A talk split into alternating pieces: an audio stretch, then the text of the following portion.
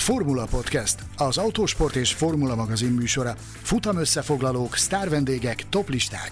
Minden, ami F1 és autósport. Ha szeretnél hozzájárulni a műsor készítéséhez és fejlődéséhez, látogass el Patreon oldalunkra, amelynek címe www.patreon.com per Formula Podcast. A Formula Podcast virtuális stúdiójában Betlen Tamás, Gellérfi Gergő és Mészáros Sándor.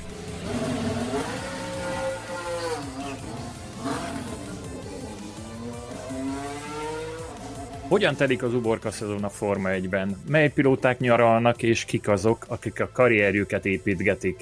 Mit tesznek mindeközben a csapatok, és mivel foglalkoznak a szerkesztőség munkatársai? Üdvözlünk minden autósport szurkolót, a Formula Podcast harmadik évadának 40. adását hallhatjátok. Köszöntöm kollégáimat, Gelérfi Gergőt és Mészáros Sándort.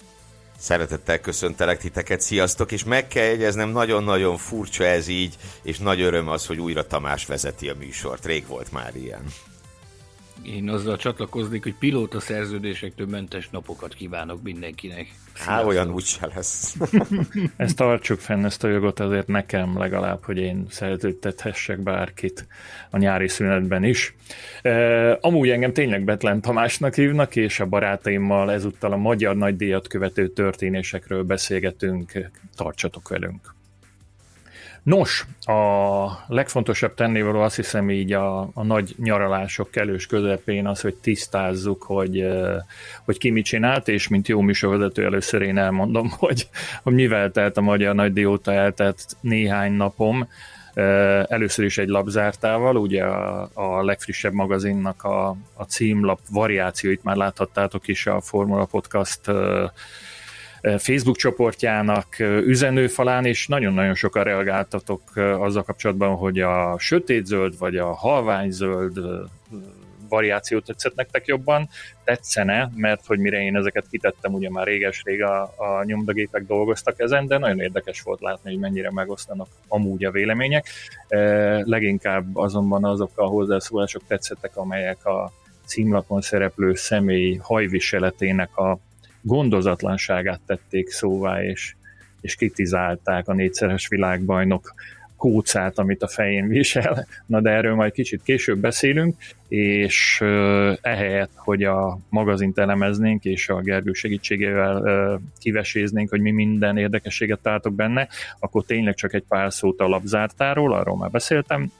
Nekem nagyon érdekesen telik amúgy a, a magam szempontjából remélem másnak a, a, az érdeklődést is, érdeklődését is felkeltem a nyár eddigi része, ugyanis ö, ö, egy új hobbimnak ö, nevezhetjük ezt hobbinak, azt majd ti mindjárt megmondjátok, bár Forma 1 nincs benne hódolok, ez a régészkedés, és a legutóbbi felvételre is éppen úgy csöppentem be, hogy, hogy ilyen ilyen vidéki útról érkeztem, ahol, ahol, ahol lapáttal, meg vödörrel, meg szitával, meg mindenféle ilyen szerszámmal e, próbáltam barátkozni. Még nagyon új nekem ez a, ez a szakma, illetve a nem pihennek, még azt is el tudom mondani, hogy nem pihennek a hatalmas objektívek és fényképezőgépek sem, amit, amit rendszerint a Forma 1 szoktunk használni, meg mindenféle autóversenyeken, mert a múlt hétvégén meg a, a Tisza tavon jártunk, és a, a madárvilág megörökítése volt a program, és óriási szerencsém, hogy egybeesnek ezek a, nagy fókusztávolságú objektívek és, és, és gépek érdeklődési körei ebben az esetben, mint, mint az autósportban. Tehát nagyon-nagyon közel lehet hozni, nagyon jól lehet látni, meg lehet figyelni ezeket a madarakat, annak ellenére, hogy nagyon kevés a víz, de ez már egy környezetvédelmi műsor témája lehetne, úgyhogy úgyhogy inkább átpasszolom a szót Sanyihoz, mert ő biztosan eh, jobban kipihente magát nálam, hiszen neki nem kellett labzártázni, vagy tévedek? Nagyon nagy tévedésben vagy, drága barátom, de nekem csak kellett aztán igazán labzártázni. Gyűjtöttünk egy nagyobb adag ex- exkluzív anyagot a, a most megjelenő Autosport és Formula magazin számára, és azok pedig magukat nem írják meg, úgyhogy ezeket nekem kellett összeklimpíroznom de elkészültem ezekkel. Nem csak ez, ami miatt nekem még nem indult be a nyári szünet, hanem tulajdonképpen Ferrando Alonso-nak köszönhetően nem csak nekem, hanem más Forma 1 újságíróknak sem, ugyanis lázban van a Forma 1 világa, és az autosport világa annak kapcsán, ami, ami történt a, a magyar nagydíj utózöngélyeként, úgyhogy nekem a napjaim azzal telnek, hogy látástól Mikulásig gyakorlatilag új információkat szerzek, vagy vagy kajtatok legalábbis azok után. Próbálom minden apró kis storyline kapcsolatban összerakni a valós képet, és még azt is, afelől is megnyugtatok mindenkit, hogy ezzel a tevékenységemben nem vagyok egyedül, ugyanis gyakorta szívom a vérét dr. Gellérfi Gergő kiváló barátunknak, kollégáknak is, akit akár ha úgy van, akkor az éjszaka kellős közepén is hajlandó vagyok kiverni az ágyból, hogyha ha valami olyan információ érkezik, ami megvitatásra érdemes, úgyhogy neki sincs eddig nyári születe ezt szerintem túlzás nélkül mondhatjuk. Az más kérdés, hogy nem kelek ki az ágyból, de Sanyi megpróbál kiütni onnan valóban. Sanyikám, azért nyugtass meg minket, hogy amit itt begyűjtöttél az elmúlt egy hétben, információ, morzsákat, szőszeneteket és egyebeket, abból azért itt az adásban kapunk majd, ugye? Persze fogunk erről beszélni, tulajdonképpen az adásnak az egyik fő témája lesz ez, hogy hogyan alakul a a pilótapiac, hogyan forrong a pilótapiac jelenleg, és ugye a, a gyűjtésekből azért időről idő, de hála jó Istennek rengeteg kérdést kapunk. A Formula Podcast Facebook csoport aktív lassan, majd 5000 fős tábora hihetetlenül aktív és érdeklődő, egyre több kérdést kapunk tőletek ezzel kapcsolatban, aztán amikor úgy látom, hogy, hogy a, a közös gondolkodás, vagy a közös elmélkedés elmegy olyan irányba, ami nem feltétlenül helyes, akkor általában meg szoktam bombázni a, a közösséget egy kis, egy kis információ morzsával, úgyhogy aki, aki még nem csatlakozott ehhez a közösséghez, de hallgat bennünket, én mindenkit arra bátorítok, hogy gyertek, és vitassuk meg együtt az eseményeket. Akkor úgy tűnik, hogy hármunk közül a, a egy, egyenlően vettük ki a részünket a, a munkával, ami a magyar nagy délután ránk zuhant, viszont vannak pilóták, kiemelt pilóták, akik az Insta, meg a Facebook, meg a Twitter tanúsága szerint elkezdték a nyaralást, tehát nem azt csinálták, mint mi. Balog Tamás kollégámmal így adás előtt átnéztük, hogy kiről mit tudhatunk, hanem haragszatok meg ezért, akkor végigszaladnék a legismertebb neveken. Kezdhetjük azt hiszem Fettele, mert, mert őróla tényleg semmit nem tudunk azon kívül ugye, hogy bejelentette a, a visszavonulását, de hát ezt a múltkori adásban alaposan kitárgyaltuk, sőt, ha nem tévedek, még a magazinban is lesz erről szó. Nem tudom, hogy láttátok-e Lökler videóját egy átlagos hétköznapról Monakóban, vagy nektek is így szokott tettelni egy átlagos hétköznapotok, mint neki. Ő minden esetre egy elég hosszú videót tett ki, és érdemes végignézni, hogy mi mindennel üti el egy e, top pilóta, egy gazdag top pilóta a hétköznapjait a hercegségben. Ezt követően már csak egy fürdőruhás reklámfotózásról értesültünk egy, egy jak fedélzetén, úgyhogy ennél többet nem tudunk a monakói versenyzőről.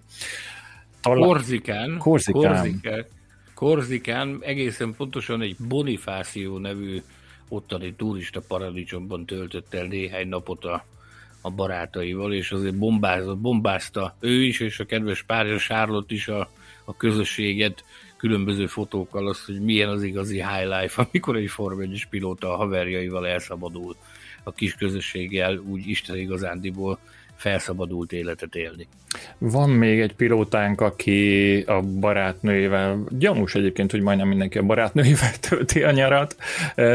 Lando Norris egy Tomorrowland nevű uh, zenei fesztiválon jelent meg, bár ez nem biztos, mert csak a barátnője posztolt a helyről, ez egy belga helyszínnel futó és több mint 20 éves elektronikus zenei fesztivál, és azért érdekes a dolog nekünk magyaroknak, mert ugye pont Balog Tamás volt, aki kiszúrta, hogy Budapesten is tanult Norris barátnője, és innen posztolgatott rendszeresen, úgyhogy ez neki mindenképp belefért, persze találhatunk az oldalán repülőgépes, meg hajós fotókat is, azt hiszem, hogy az Instán teszik közre ezeket a fantasztikus képeket, de egyébként jellemző, hogy minden pilóta azt állítja, hogy ők most már kikapcsolták a telefonjukat, és van, aki még vicceskedik is, és a olvasóktól, a rajongóktól érdeklődik, hogy történt valami érdekes az elmúlt héten.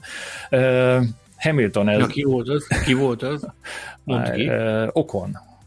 Így van. Okon így volt. Van. Aki egy függőágyból posztolt, és, és eljátszotta azt, hogy neki aztán halvány fogalma sincs, hogy mi, mi zajlott le az elmúlt napokban. Akartam is kérdezni amúgy, Sanyi, hogy az utolsó hír az átigazolásról, tehát ami bejelentés, bejelentés, tagadása, stb. témakörben, az, az hány napja jött, vagy melyik nap volt az utolsó, amikor ilyen hírt kaptunk, emlékszel erre?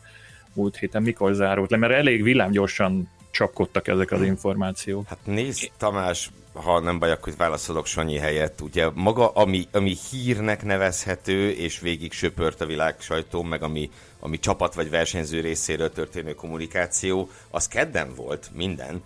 Tehát ugye aznap, amikor fölvettük a Magyar Nagy Díj értékelőjét,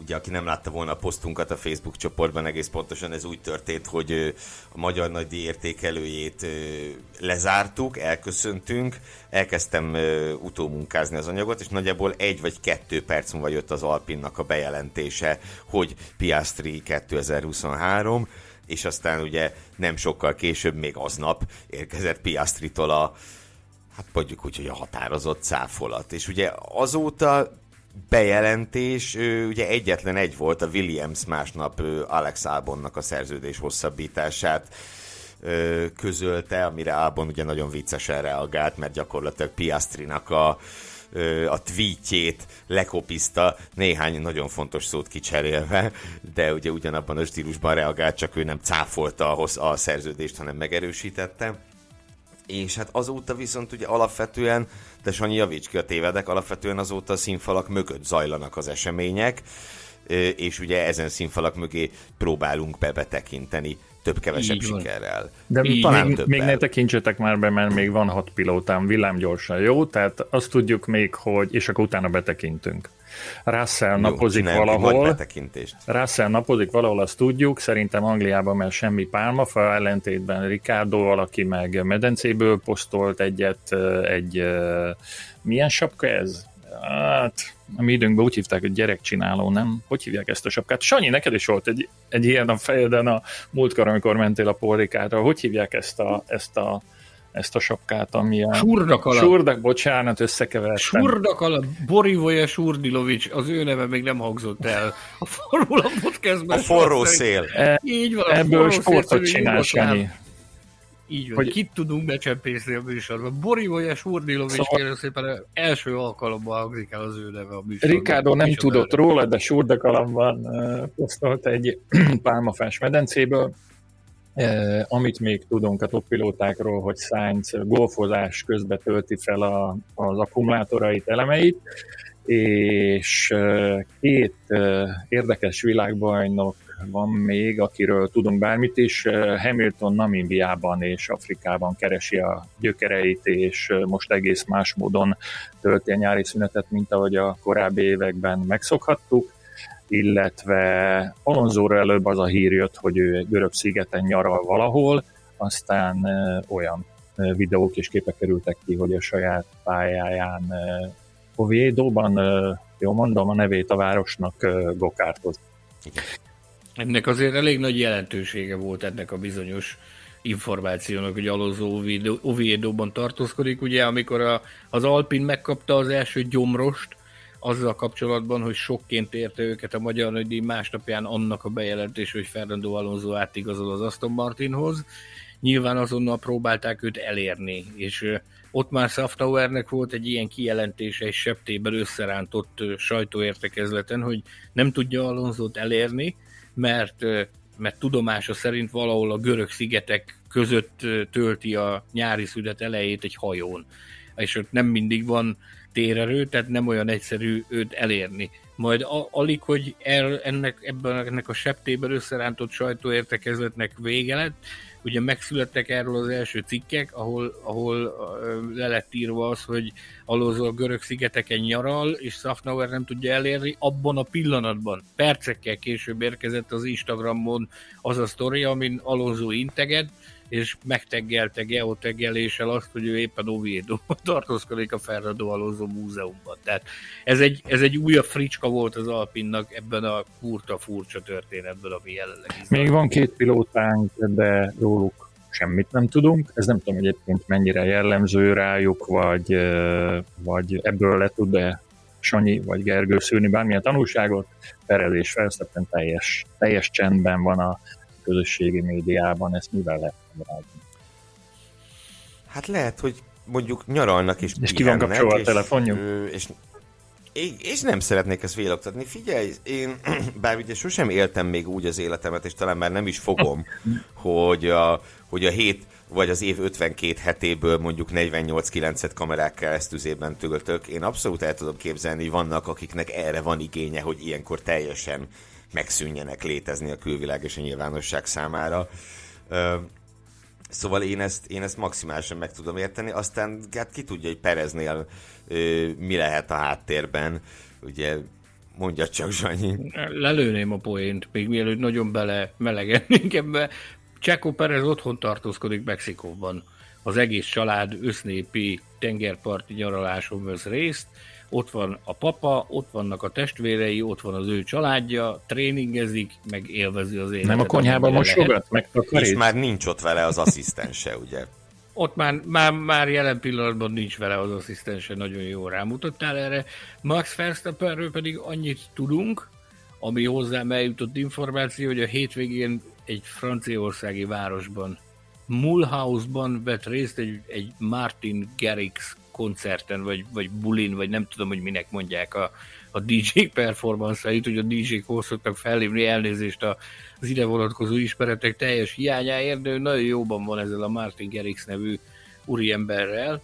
Martin Gerix is szokott jönni Forma 1-es nagy díjra, és most úgy alakult, hogy, hogy Max a, a kerős barátnőjével, Kelly Pikével látogatott el az ő fellépésére Mulhouse-ban, Franciaországban, ez volt a hétvégén.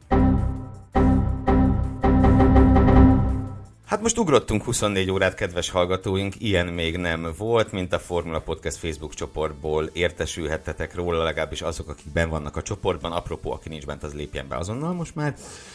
Szóval az eheti adásunkat fölvettük hétfőn, augusztus 8-án, és az utómunka során döbbenten tapasztaltuk, hogy nagyjából az első 20 perce van csak meg a szövegnek, vagy annyi se, és a többi elveszett. Úgyhogy hát most olyan jön, ami még soha, tulajdonképpen Sanyival még egyszer végig beszéljük mindazt, amit tegnap már végig beszéltünk, aztán, hogy ez milyen hatással lesz ránk, hogy összeszedettebbek leszünk annak köszönhetően, hogy már másodszor mondjuk el, vagy inkább zavarba jövünk, az majd kiderül. Betlen Tamás sajnos ma nem tud velünk tartani, de így legalább az adás elején hallhattátok a hangját. No, hát tudod, ott szakadt... Tudod, Igen? milyen jó dolog ebben? Hogy másodszor is neki futunk. Totálisan másról fogunk beszélgetni, úgy, hogy ugyanarról beszélünk. Annyi minden történt az elmúlt 24 órában. Hát igen, igen, igen, igen, ugye lesz olyan dolog, amiről tegnap még pusmorgásként és exkluzív információként beszéltünk, mára viszont már végig söpört a világ sajtón, de hát ez a, ez a játék már csak ilyen. Szóval, akkor folytassuk a Formula Podcast harmadik évadának 40. adását, méghozzá a nagy pilóta limbóval. Múlt héten ugye ott hagytuk abba a Magyar Nagydi értékelőjében, hogy, hogy beszéltünk arról, hogy Sebastian Vettel bejelentette a visszavonulását, valamint ugye hétfőn, augusztus 1-én robbant az igazi bomba, miszerint Fernando Alonso az Alpintól az Aston Martinhoz igazol át és a múlt heti adásunk felvételének befejezése után nagyjából egy, de maximum két perccel érkezett a közlemény az Alpin részéről, miszerint 2023-ban Oscar Piastri, Oscar Piastri versenyez majd náluk. Ez majd, hogy nem papírformának tűnhetett akkor, aztán ami egy-két órával később történt, az annál kevésbé tűnhetett papírformának, hiszen Oscar Piastri közzétette azt a tweetet, amely hát gyakorlatilag mindenkinek az idegeit felborzolta, akinek bármilyen köze is van a Formula 1-hez, és ugye emellett gyakorlatilag azonnal mémé vált az a tweet, amelyben Oscar Piastri leszögezte, hogy ő aztán nem fog az Alpinnál versenyezni 2023-ban, és, és hogy ez a, ez, erről a bejelentésről, az ő autóbeültetésének a bejelentéséről vele nem egyeztettek. Hát ugye Azóta gyakorlatilag semmiféle hivatalos kommunikáció nem érkezett, tehát újabb bejelentés nem érkezett, azt leszámítva, hogy a Williams Alexander Albont ö, Alexander Albon szerződés hosszabbítását bejelentette, amire ugye Albon egy nagyon-nagyon jó pofa tweettel reagált. A Piastri tweetnek a stílusában csak ő azt mondta, hogy most értesültem róla, hogy a Williams bejelentett, és igen, tényleg ott fogok versenyezni. A halál jó pofa volt. Szóval, szóval hivatalos info arról sincs, hogy, hogy ki lesz az Alpin versenyzője, hogy hol fog versenyezni Piastri, illetve hogy ki lesz a McLaren versenyzője, hiszen mint, nyilván majd mindjárt rátérünk, ugye a, a Piastri sztori az Alpin mellett a McLaren érinti elsődlegesen, de a színfalak mögött folyamatosan, folyamatosan zajlanak az események, és akkor Sanyikám én azt, talán azt javasolnám, hogy, hogy az egyes versenyzők szemszögéből, vagy, vagy az egyes versenyzőkre fókuszálva menjünk végig ezen a történeten, bár nyilván minden sztori összefügg egymással, vagy minden storyline összefügg egymással. Kezdjük Oscar Piastrival. Ugye azt a kérdést tették föl itt elég sokan az első pillanatokban, amikor Piastri közölte, hogy ő, ő aztán nem lesz a McLaren, bocsánat, ne, ha Freudi elszólás. Ő aztán nem lesz az Alpin versenyzője. Azt a kérdést, kérdést tették föl sokan, hogy hát egy fiatal versenyző, aki be sem mutatkozott az F1-ben egy egészen jó csapatnak az ülését, miért utasítja vissza? Hát azóta ugye már sejteni lehet, sőt viszonylag hamar sejteni lehetett, hogy azért, mert egy másik egészen jó csapatnak az ülésére fáj az ő foga, és, és könnyen lehet, hogy meg is kapja ezt. Szóval mi a helyzet Oscar Piastrival? Nagyon bonyolult ez a történet. Tényleg egyszerűen nem tudom, nem tudom kitalálni, hogy hol álljak bele az ő helyzetének a, a feldolgozásába. Maradjunk annyiban, hogy, hogy ott kezdem, hogy mi is állt ennek a bizonyos tweetnek a hátterében. Ugye nyilvánvalóan, ahogy rámutattál erre, hogy nagy valószínűség szerint azért utasította el az Alpin volánt, mert egy, egy másik istállótól kap versenyzési lehetőséget 2023-ra.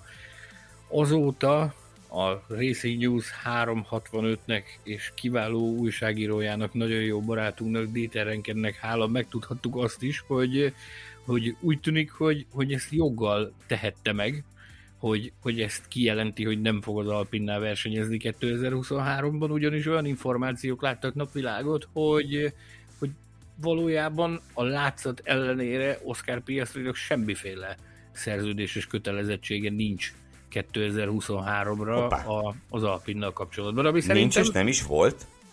Hihetetlenül meglepő. A, a sztori a következő. Állítólag itt arról van szó ebben a szerződések zűrzavarban, mert itt annyi szerződésről, meg annyi mindenről lehetett hallani a Magyar Nagydíj másnapja óta, hogy már az embernek szinte belesajdul a feje. Szóval állítólag ez a bizonyos szerződés az Alpinnal, ez valójában nem is létezett soha. A magyarázat pedig erre az, hogy Piastri állítólag az Alpin versenyzői akadémiájával állt szerződésben, ami egy, egy teljesen másik identitás. Tehát az nem egyezik meg az Alpin F1 teammel, a versenyistálóval. És ebben a szerződésben állítólag benne foglaltatott mindaz a temérdek erőfeszítés, amit az Alpin megígért neki, hogy hogy megtesznek érte 2022 folyamán annak érdekében, hogy, hogy olyan szintre hozzák fel őt, hogy 2023-ban adott esetben versenyzőként kapja szerepet a Forma 1-ben. Ebben benne foglaltatik nyilvánvalóan a rengeteg utazási költség, szállásköltség, ugyanis Piastri az összes versenyen jelen van, Alpin tartalékpilótaként tulajdonképpen. Ez nyilvánvalóan benne foglaltatik a szerződésben. Benne foglaltatik egy tesztprogramnak a, a garantálása. Ezzel kapcsolatban ellentmondásosak az információk, mert egyesek 3500 kilométernyi tesztről beszélnek, mások más forrásokból én magam is 5000 kilométernyi tesztről hallottam. Amit az Mindenképpen alapunk, rengeteg. Tehát döbbenetesen a, nagy, a 3500 kilométer is ugye 11, több mint 11 versenytáv. Tehát, Így van, és elképesztően ebben... sok. És ugye, Gond... bocsi, ott már Safnauer ugye ennek kapcsán azt mondta, hogy csak az erőforrás költség, tehát amit Piastri úgymond elhasznált, az olyan 2 millió euró körül van, vagy közelíti. Én ilyet hallottam például, hogy ebben, összegek. hogy nem csak európai helyszíneken bonyolított tesztekről van szó, hanem, hanem például ugye tavalyi autós, előző évi autós tesztről beszélünk, de állítólag ebben benne van egy, egy Austini teszt is azért nyilvánvalóan, hogy minél több pályát ismerjen meg, és hogy gondoljunk bele abba, hogy micsoda óriási költségei van ennek. Tehát ott, ott, ott biztosítani kell a járműnek, a technikának az utaztatását, az autót kiszolgáló stábnak, a műszaki kiszolgálás biztosító stábnak az utaztatását.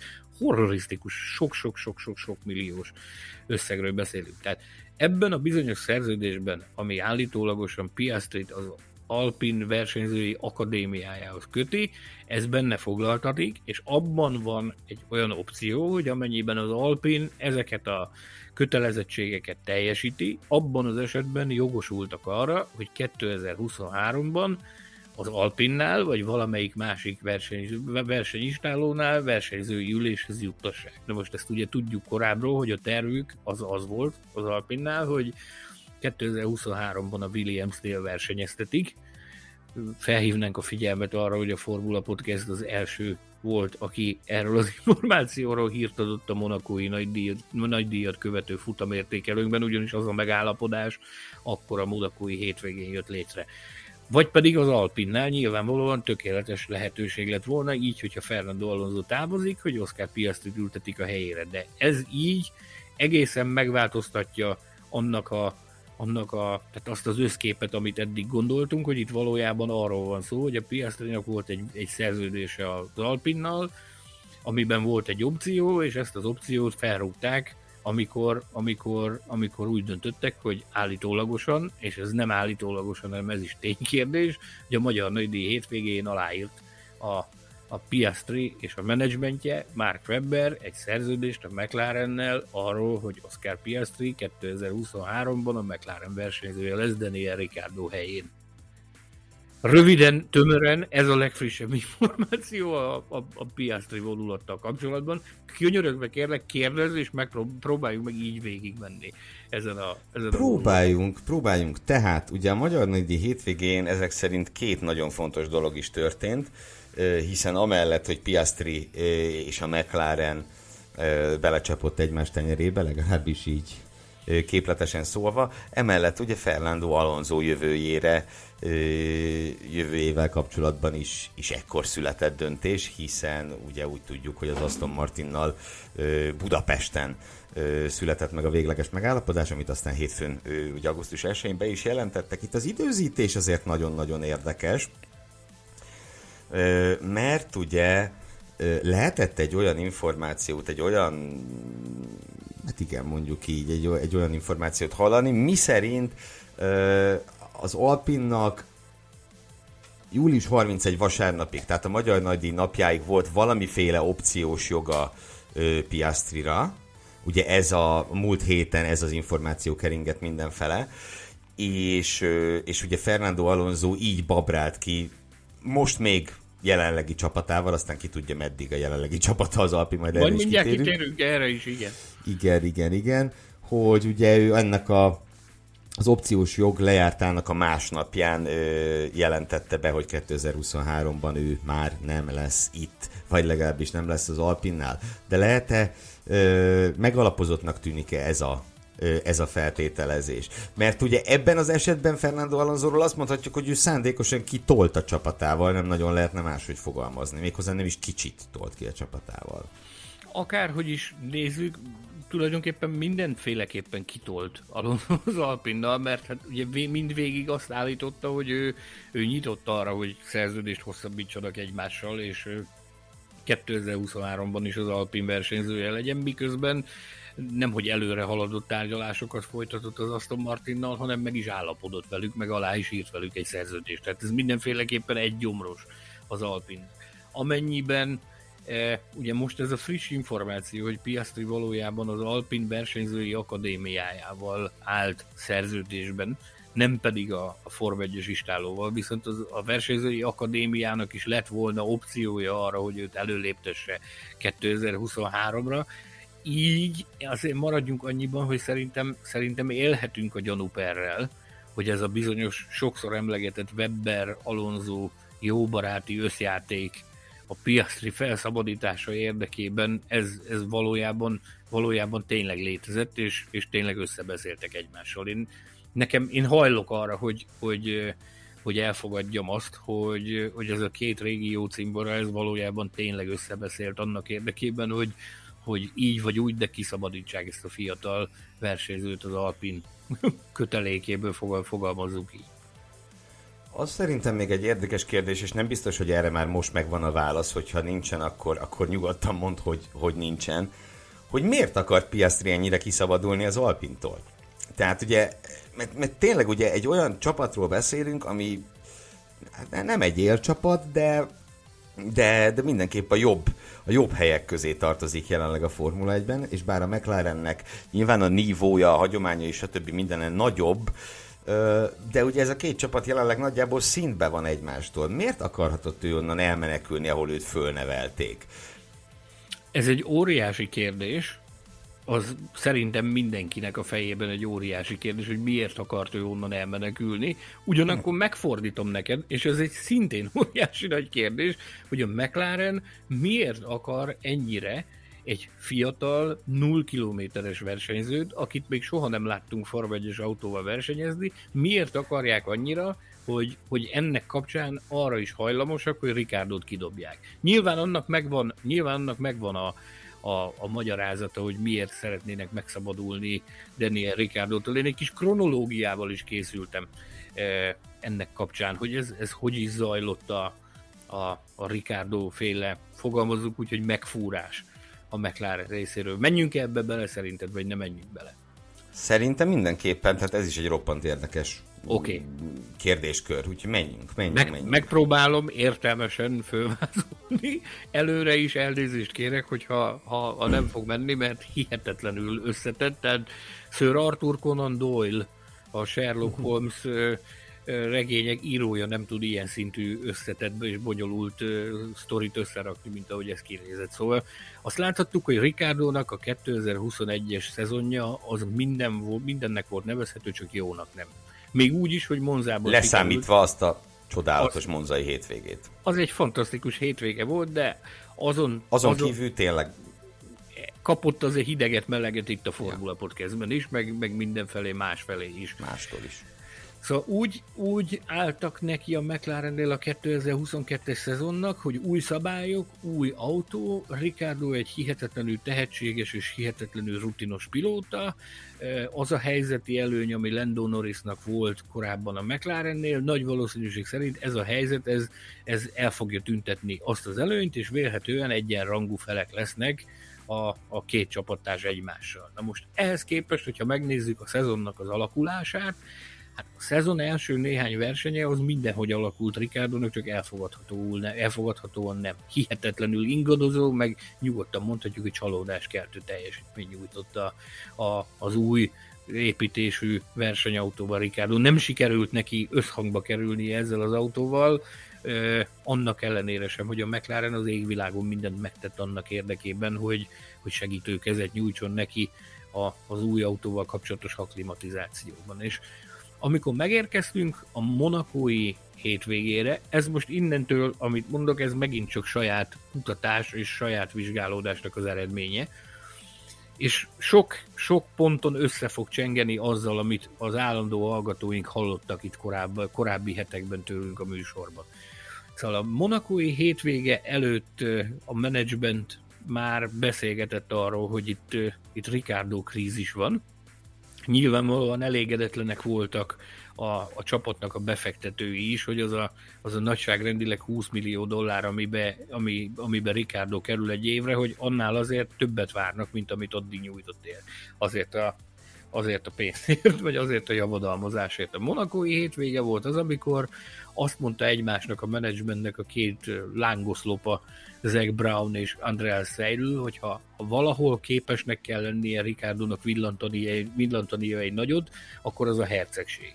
Mert hogy a korábbi években ugye ezen a szűk, kanyargós, hihetetlenül technikás pályán még akkor is tudott nagyot villantani, amikor összességében véve a szezonja nem alakult olyan túlságosan jól, tehát úgy ítélték meg, hogy talán joggal számítanak arra, hogy ha valahol képesnek kell lennie visszavágni, meg mutatni valamit, akkor az Monaco lesz. Most ehhez képest a monakói hétvégéje Ricardo-nak megint csak gyalázatosan sikerült. Állítólag Ahogy mondod.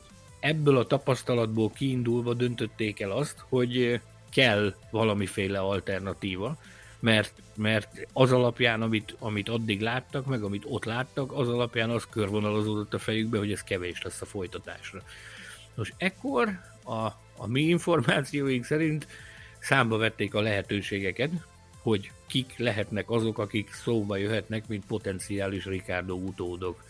Nyilván első körben számításba vették Pato Wardot, aki az Indikárban képviseli a mclaren és a, leg, a formautós felhozatal, jelenlegi felhozatal egyik legígéretesebb fiatal pilótájának tartják. Emellett ugye képbe került nem sokkal később Colton Herta is, aki azóta már tesztelte is a mclaren egyébként, a, a tavalyi autójukat.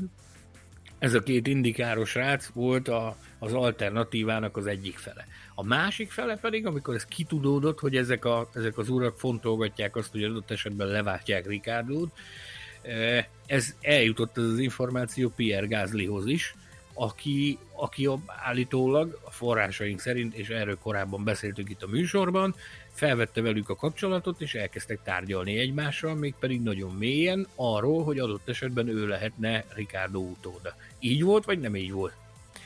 Beszéltünk, Beszéltünk róla. erről beszéltünk erről, és nyilván a, a van az időben ez teljesen logikusnak is tűnt. Ugye olyan szempontból is, hogy hogy Gasly nyilván egy olcsóbb megoldást jelent, mint Daniel Ricciardo. A teljesítménye, hát ugye az a baj, hogy az idei teljesítményéről sok jót nem lehet mondani, de az előző években viszont szenzációs volt a produkciója, tehát hogy ott tavasszal ez teljesen érthető gondolat volt a McLaren részéről, hogy őt kéne elhozni, és nyilván azért is, mert Gázlinak a karrierje, ahogy arról meg sokszor beszéltünk, úgy, úgy, úgy zsákutcába futni látszik, mert egyelőre nincsen előrelépési lehetősége, a, a Red Bullhoz, az Alfa Taurinál per Toro Rosso, ugye mikor volt ő még Toro Rosso pilóta is, most már igen sokadik szezonját tölti, és, és hát azért lehetett hallani már nem, nem csak idén, tavaly is olyan olyan felvetéseket, hogy Gazli szeretné ugye a Red Bull családon kívül is kipróbálni magát. Így ahogy van. azt Uh, ahogy azt beszéltük tegnap, ugye, hogy akár csak úgy, hogy elmegy rumspringára, uh, tehát, hogy kapcsolatban marad a Red Bull családdal, már hogy szerződéses kapcsolatban, uh, úgy, ahogy Alexander Albon is teszi, de hosszabb, rövidebb időre elmenne máshova. Itt volt a probléma. Ugyanis a Gázli víziója az volt, hogy ha Albon kaphatott egy olyan lehetőséget, hogy a Red Bull családon kívül próbál szerencsét és rumspringázik, akkor talán ő is megkaphatja ezzel a lehetőséget, és amikor körvonalazódott az, hogy bizony a, a McLarennél nagyon is van fogadási hajlandóság, a, az én forrásaim szerint ez olyan szinten volt már ez a történet, hogy a, a, a képzeletbeli toll, ott volt a nem is képzeletbeli papír felett, tehát hogy tényleg hmm. már csak egy aláírás hiányzott volna a szerződéshez, annyira megállapodtak a kondíciókban, csak hogy ekkor Gázli úgy döntött, hogy nyilván ő a becsületesebb utat járja, tájékoztatta a Red Bullt arról, hogy neki van ez a, ez a lehetőség, hogy elmehetne a McLarenhez, ő szeretné ezt a, ezt a lehetőséget megkapni, amit az album megkapott, és, és szeretne Red Bull pilótaként a Red Bull családon kívül bizonyítani a McLarennél. Amikor ennek ez, ez a beszámolás ez megtörtént, a Red Bull haladéktalanul abban a szent minutában validálta azt az opciót, ami a Gázli szerződésében benne foglaltatott a 2023-as szezon vonatkozásában.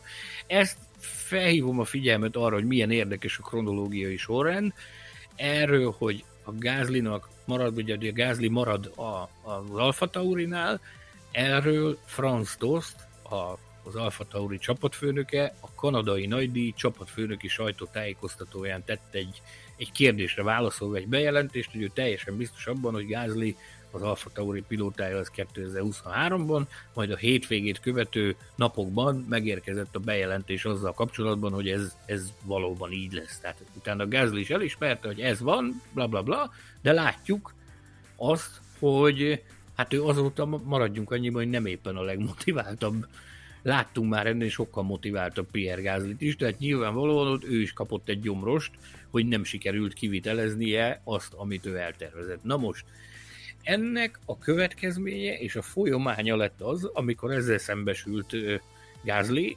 nyilvánvalóan erről tájékoztatnia kellett a mclaren is, hogy nem fog menni, mert hogy, mert hogy neki maradnia kell a, a Red Bull kötelékében.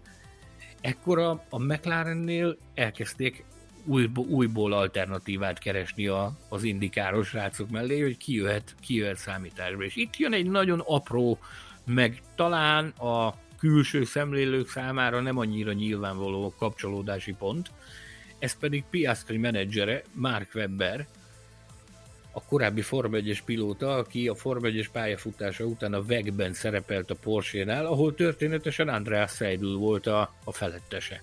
És az a két ember, ez, ez nagyon jóban van egymással, így a Webber nyilvánvalóan, aki kereste a lehetőséget, mert ugye akkoriban úgy tűnt, hogy az ő félfe, őr, őrizgetett, dédelgetett kis pártfogatját azt a mezőny végén sílődő Williamshez fogja delegálni az Alpin, ugyanis a Monaco. Jobbik esetben. Jobbik Tehát, hogy ez a maximum, amiben reménykedhet. Így van. Ö, és ugye, bocsin, kicsit félbeszakítalak, ugye, ha itt a Weber és Zeidel közötti kapcsolatot említjük, akkor ugye a másik, itt tényleg olyan nagyon sok múlhatott az emberi kapcsolatokon, mert ugye Fernando Alonso pedig Zac Brownnal ö, van van viszonyban, hiszen ugye ne feledjük, ugye nem csak a Forma 1-es csapatánál versenyzett ő a McLarennek, hanem ugye az Indikárban is, vagy hát egész pontosan az Indy 500-akon is is ugye részt vett ő McLaren színekben. A rossz nyelvek szerint, amikor Alonso a McLarennél versenyzett, ő volt Zac Brown főnöke. De felidézzük azt a korszakot, és egy picit csípős a nyelvük, akkor azt is mondhatjuk, hogy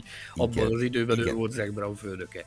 És ugye föltettél itt még egy olyan kérdést, és aztán még visszamehetünk persze itt a részletekre, ugye, hogy miért, a McLarennek miért éri meg egy, egy ahogy mondtál, egy 0 kilométeres gyerekre cserélni Daniel Ricardot.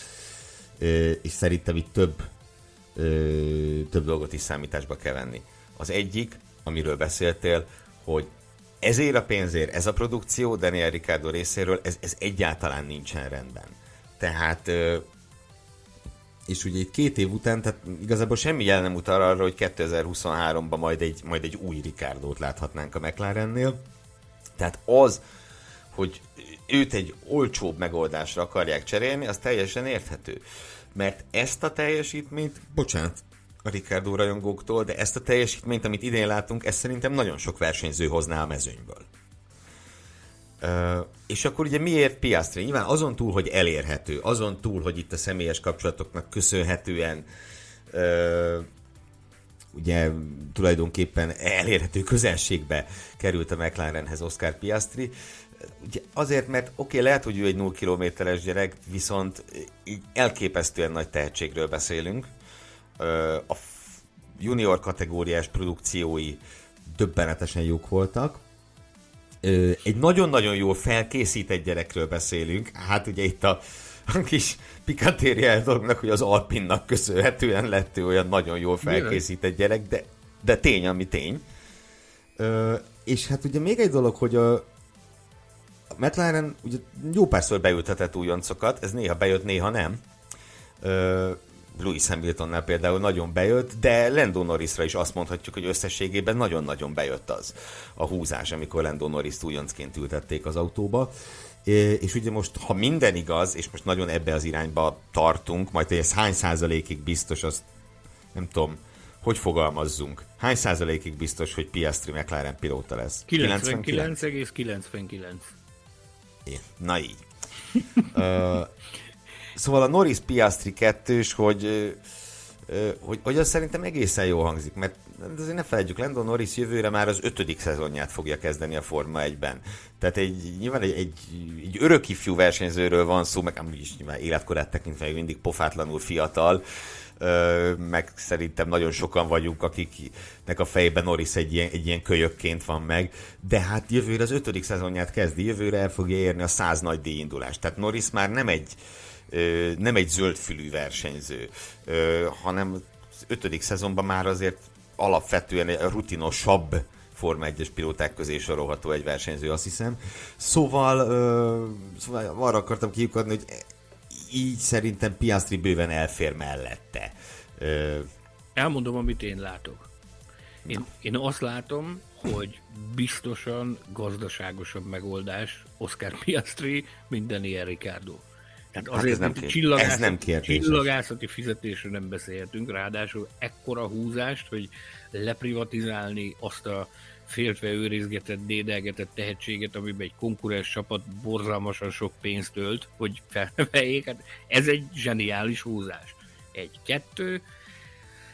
A McLarennek nem sikerült úgy ez az alkalmazkodás az új autóépítési szabályokhoz, mint, a, mint amiben reménykedtek, meg mint amit, mint amit vártunk tőlük a tavalyi szezon alakulása kapcsán. Azt hittük, hogy azért most már tényleg felszálló ágban vannak, de azért maradjunk annyiban, hogy túlzás nélkül lehet kijelenteni azt, hogy a megtorpanás jeleit látjuk, tehát ők még nem aklimatizálódtak, még nem sikerült ebből a szabályrendszerből kihozniuk a maxot. Így jelenleg egy olyan állapot áll fenn a McLarennél, hogy mit veszíthetnek? Mit veszíthetnek? Hoznak egy ilyen fiatalt, akit szuper tehetségnek titulál mindenki, és ez a fiatal, vegyítve egy másik fiatallal, Lando Norrisszal, könnyen lehet, hogy ha, ha, ha jól alakulnak a dolgaik, meg jól kezdenek állni a csillagok az égen, akkor hosszú távon talán a leg, legizgalmasabb versenyző páros, amit, amit össze tudnak rakni.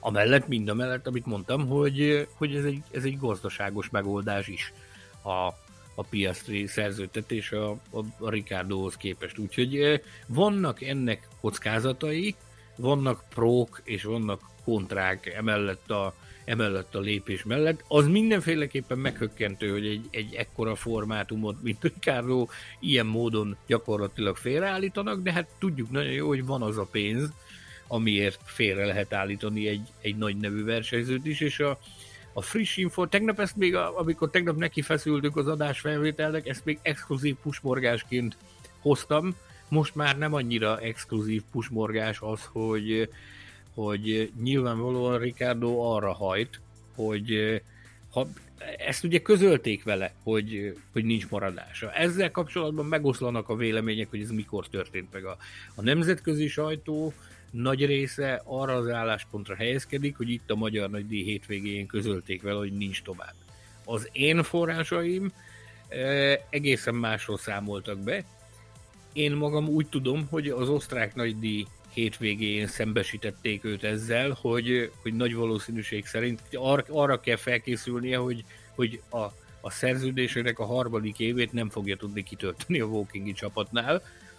En, ezzel erre volt akkor nem nagyon értette senki, hogy miért ad közre egy random hétköznapon Daniel Ricardo a közösségi médiában egy olyan közleményt, amiben leszögezi azt, hogy ő 2023-ban is a McLaren pilótája lesz, és szeretné folytatni a pályafutását a csapatnál. Ez a lépés az ő részéről egyfajta ellencsapás volt arra az információra, amit azon a hétvégén kapott meg a McLaren vezetőjétől, hogy tessék nézelődni, vagy tessék keresgélni, mert úgy tűnik, hogy itt nem lesz maradás. Azt, hogy, hogy ezen a magyar hétvégén azt közölték vele, hogy Piastri lesz az, a saját honfitársa, akinek szánják az ő helyét, ebben sokkal több potenciált látok. De Ricardo tudott arról már a magyar nagydíj hétvégén, hogy mi vár rá, ebben szinte, ebben szinte biztosak lehetünk. Nem véletlenül adta közre azt a bizonyos közleményt, amit akkor a, az osztrák nagydíj után akkor a port kavart, hogy, hogy mi, mi állhat ennek, mert ugye egy autóversenyző nem szokott csak úgy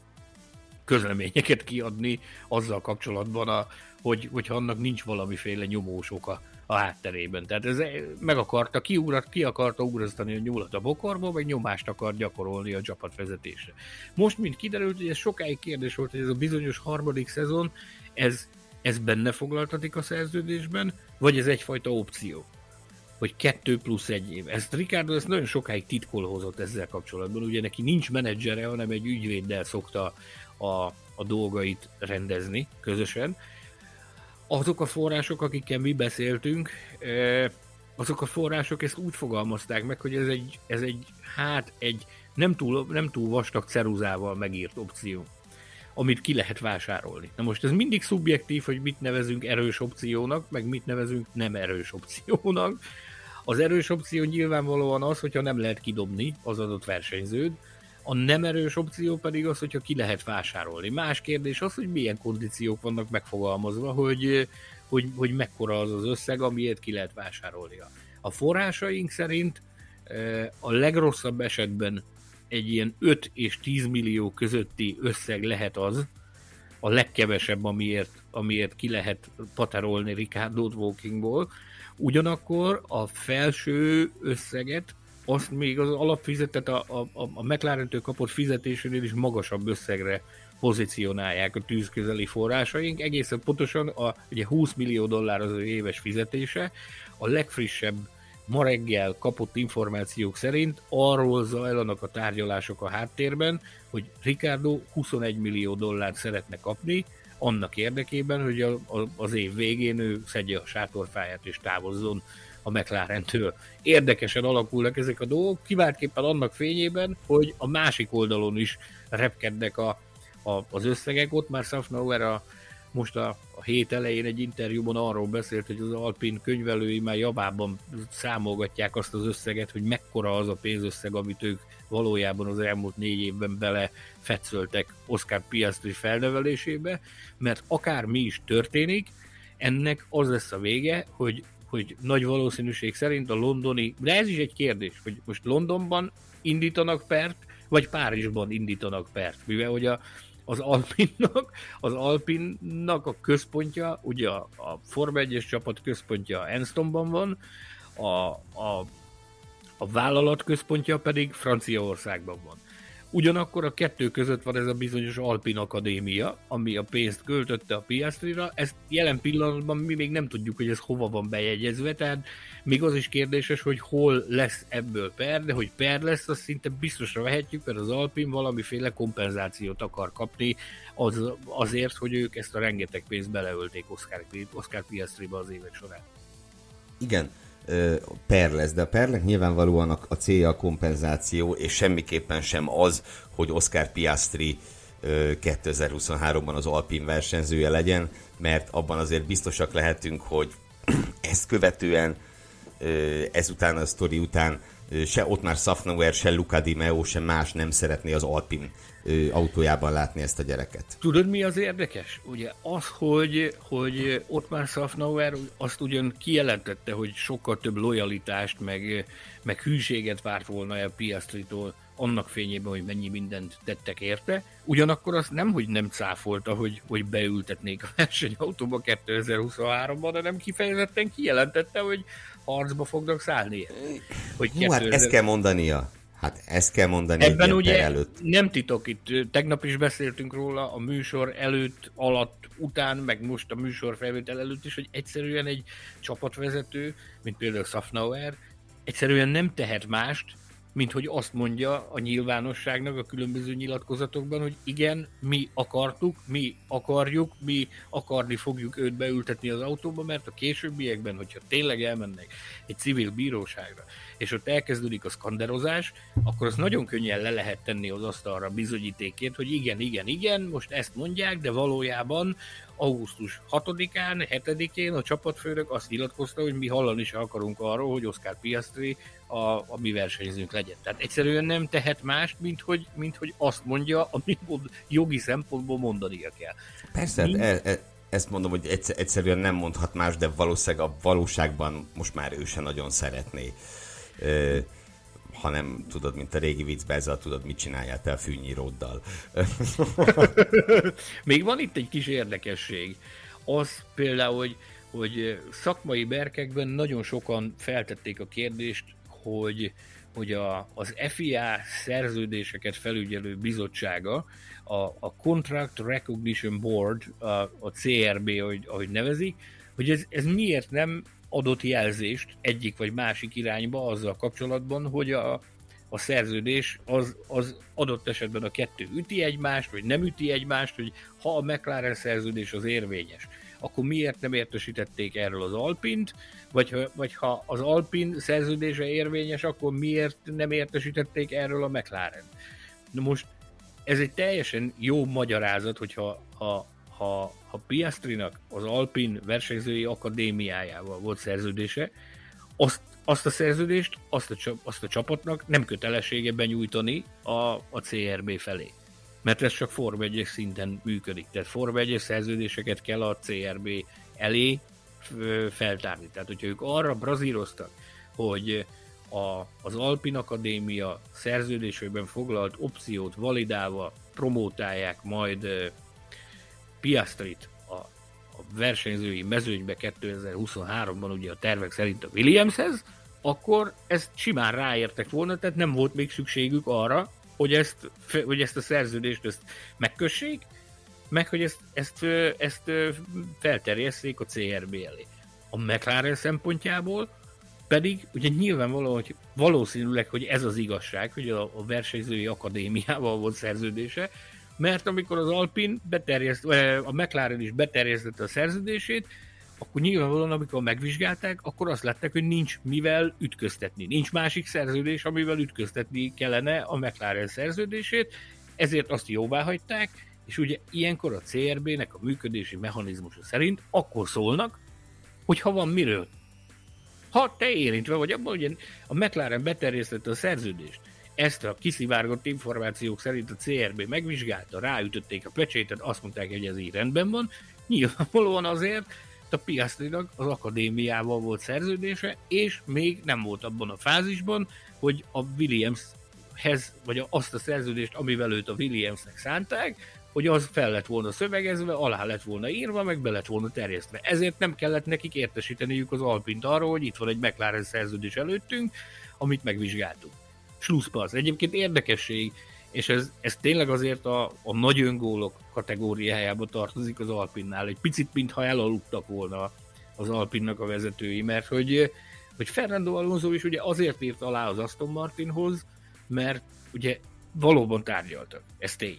Ezt meggyőződtünk róla, beszéltünk számtalan forrással, mindenki megerősítette, hogy voltak tárgyalások. Az Alonso sérelmezett három dolgot.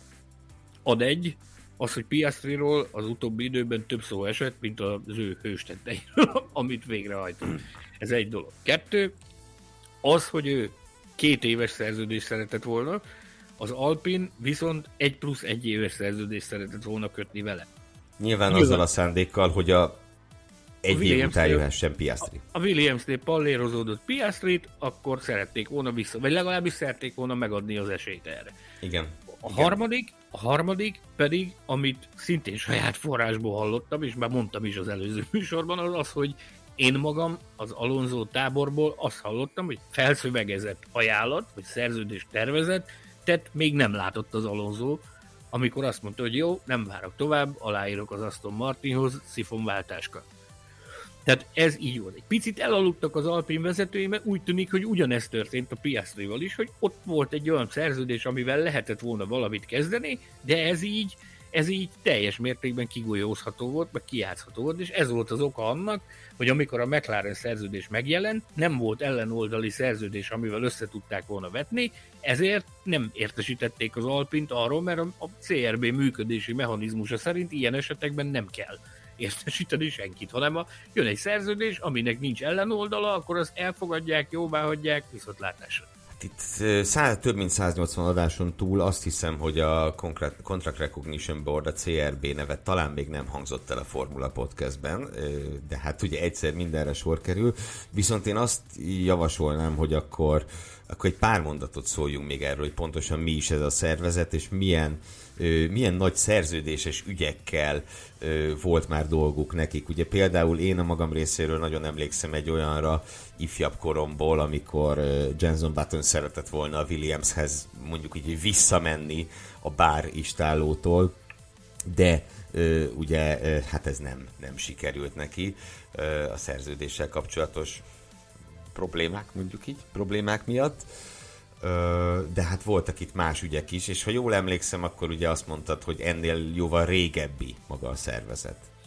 Tehát kezdjük ott, hogy mi is ez a szervezet. Ez egy, ez egy jogi panel, amit a, a Nemzetközi Automobil Szövetség hívott életre, annak érdekében, hogy, hogy az ilyen vitás esetek ne a polgári bíróságon kerüljenek megvitatásra. Ugye az FIA is, meg a világbajnokság szervezője is szeretne arra nagy hangsúlyt fektetni, mint minden más nagy sportszervezet a világon, hogy a saját belügyeiket ne a, bíró, a, a civil bíróságok tárgyalják meg, ne országvilág előtt ö, bonyolódjanak ezek a tárgyalások, hanem, hanem saját hatáskörben, saját felhatóság alatt tegyenek valamilyen formában igazságot. Ettől függetlenül előfordul az, hogy, hogy kikerül egy-egy ügy, de ez, ez, ez elkerülhetetlen. Szóval a CRB-t ennek érdekében hívták életre. Az is érdekes, hogy mikor, akkor, amikor Mihály Schumachert elszipkázta a Benetton a, a Jordan-től, ugye nagy port kavart az, a, az az átigazolás,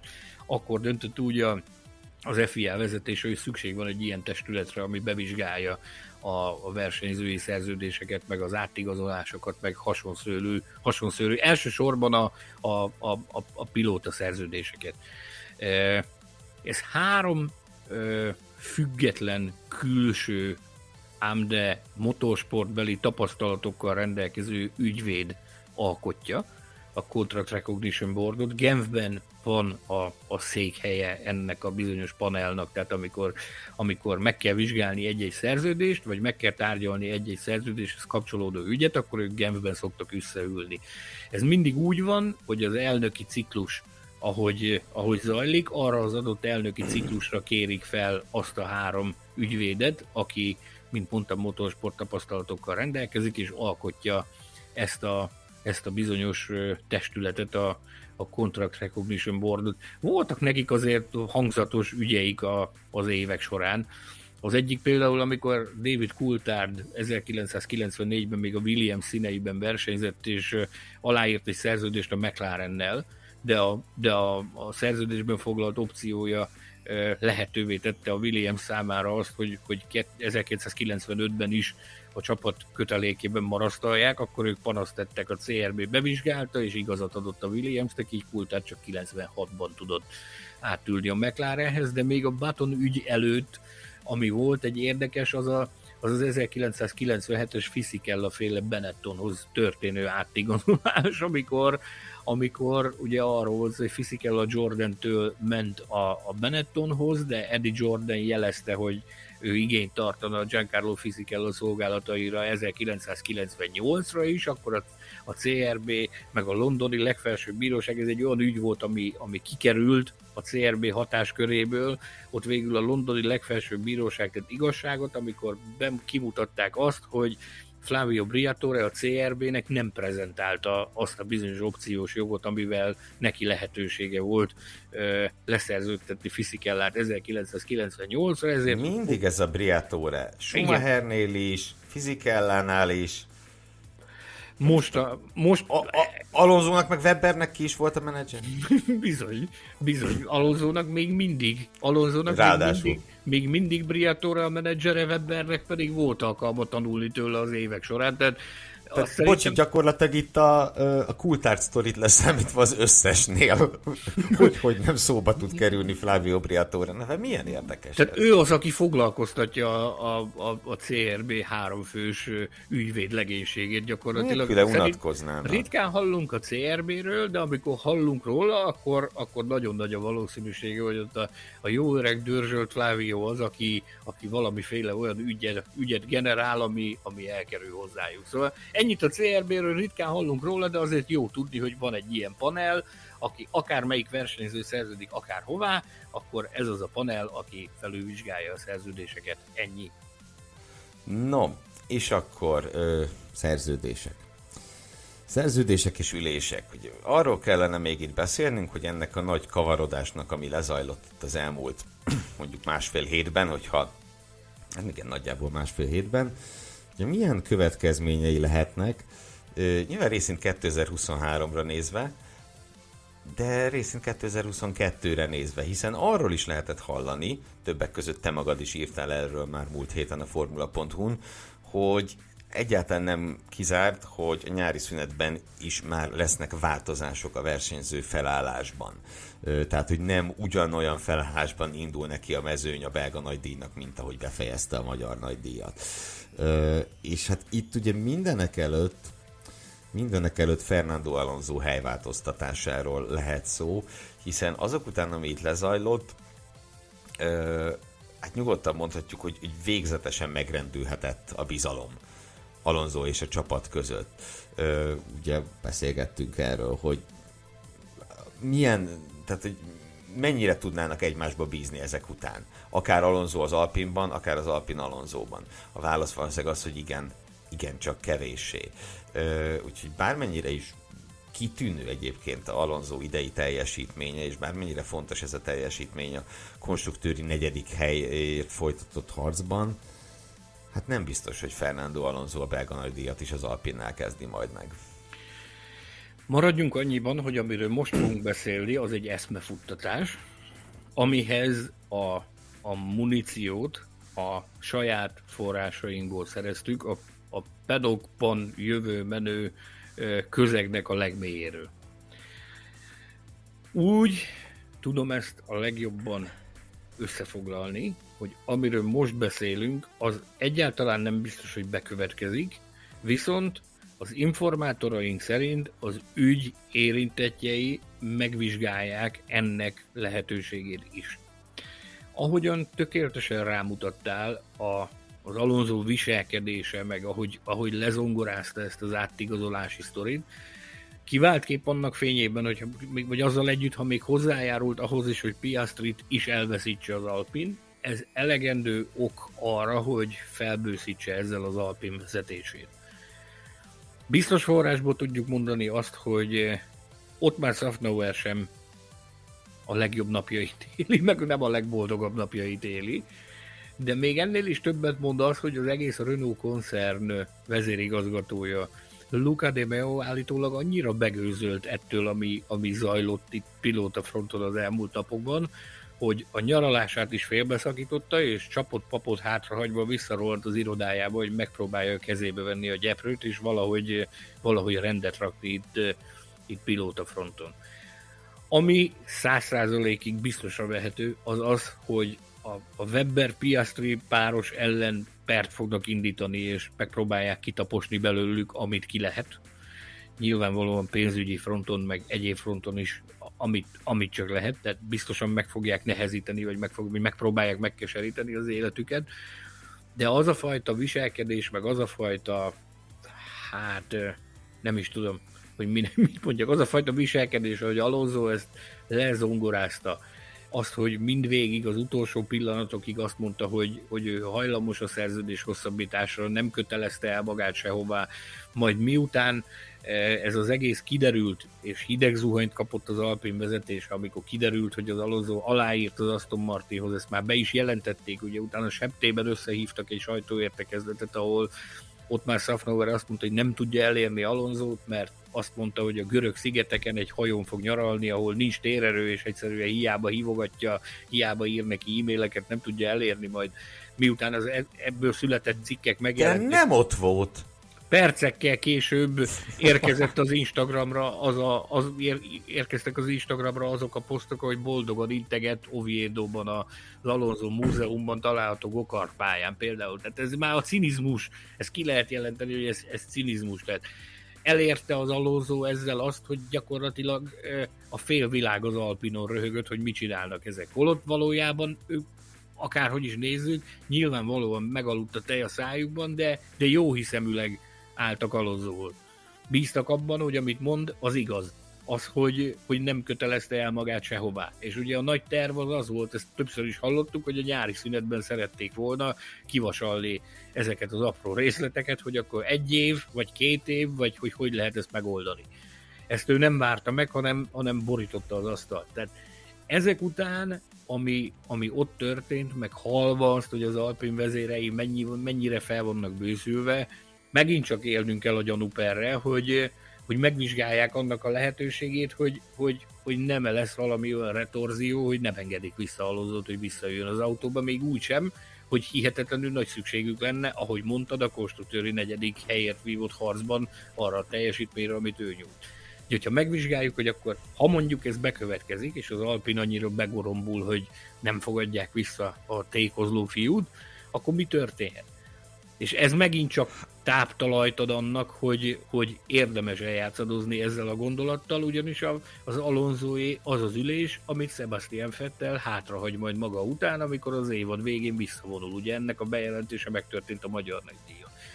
Úgyhogy a Lawrence Strollra gondolunk, aki, aki ugye nagyon jó viszonyt ápol az Alonsoval, olyan szinten, hogy meg tudta győzni arról, hogy írjon alá az ő csapatához, hogyha végigfuttatod, mi értelme van Fettelt 9 versenyre az autódban tartani? A Fettel nem is titkolja, hogy nem motivált.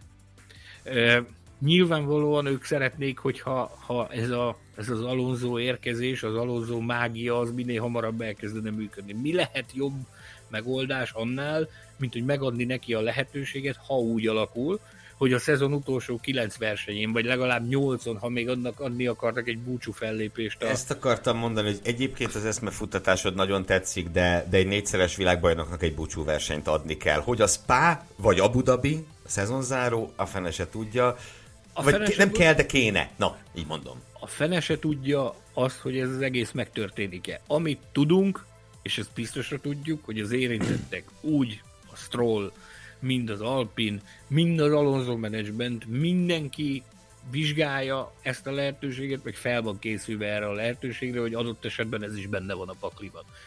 Hogy ez a körforgás, az már most elindul. Gondolj bele Képzeld el, bocsánat, hogy csak most úgy eszembe jutott valami, hogy hogyha mondjuk a Lance Strollnak pont Spa előtt egy kicsit meghúzódna az egyik könyöke, és így egyetlen futamra egy Alonso Fettel párosülne az Aston Martinba. Milyen szörnyű lenne egy ilyen hirtelen könyök húzódás, nem? Igen, de ugyanakkor, ha belegondolsz abba, tehát azt szerintem nem árulunk el ezzel nagy titkot, hogy a, a, a Fettelnek láthatóan nincs már kedve ehhez az egészhez. Az, hogy még egy búcsú verseny benné, az nyilvánvalóan az persze csábító, meg, meg, meg nagyon jó, de mondjuk mi van, ha azt mondja Stroll, hogy gyerekek veszett már több is Bohácsnál, akkor még egy kis lét dobunk, ez elég lesz ahhoz, hogy akkor, akkor azt mondjuk, hogy átadod a helyedet, átadod a helyedet az alózónak. Gondolj bele, hogy mit nyerhet ezzel az Aston Martin. Beülhet hamarabb a Alonso a, az zöld autóba.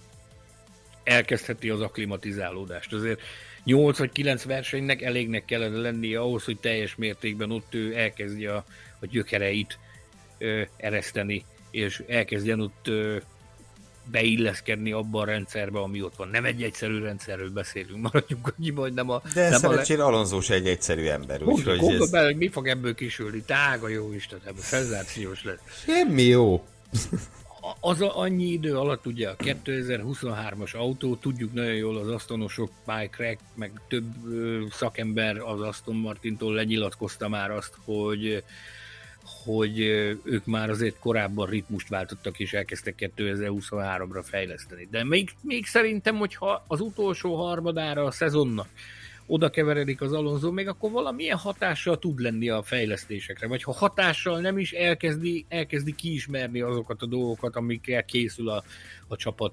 2023-ra. Tehát a, az Aston oldalán abszolút én látom a, az, azokat a bevételeket, meg azokat a kis pluszokat, amiket egy ilyen húzás tudna hozni. Tehát én, én abszolút el tudom képzelni azt is, hogy ez, ez adott esetben ők maguk is szorgalmazzák ezt, hogy ezt emberek lépjük meg minél hamarabb történje meg minél hamarabb, és ezzel mindenki jó jár. Maradjunk annyiban, hogy mint ahogy mondtam, több forrással beszéltünk.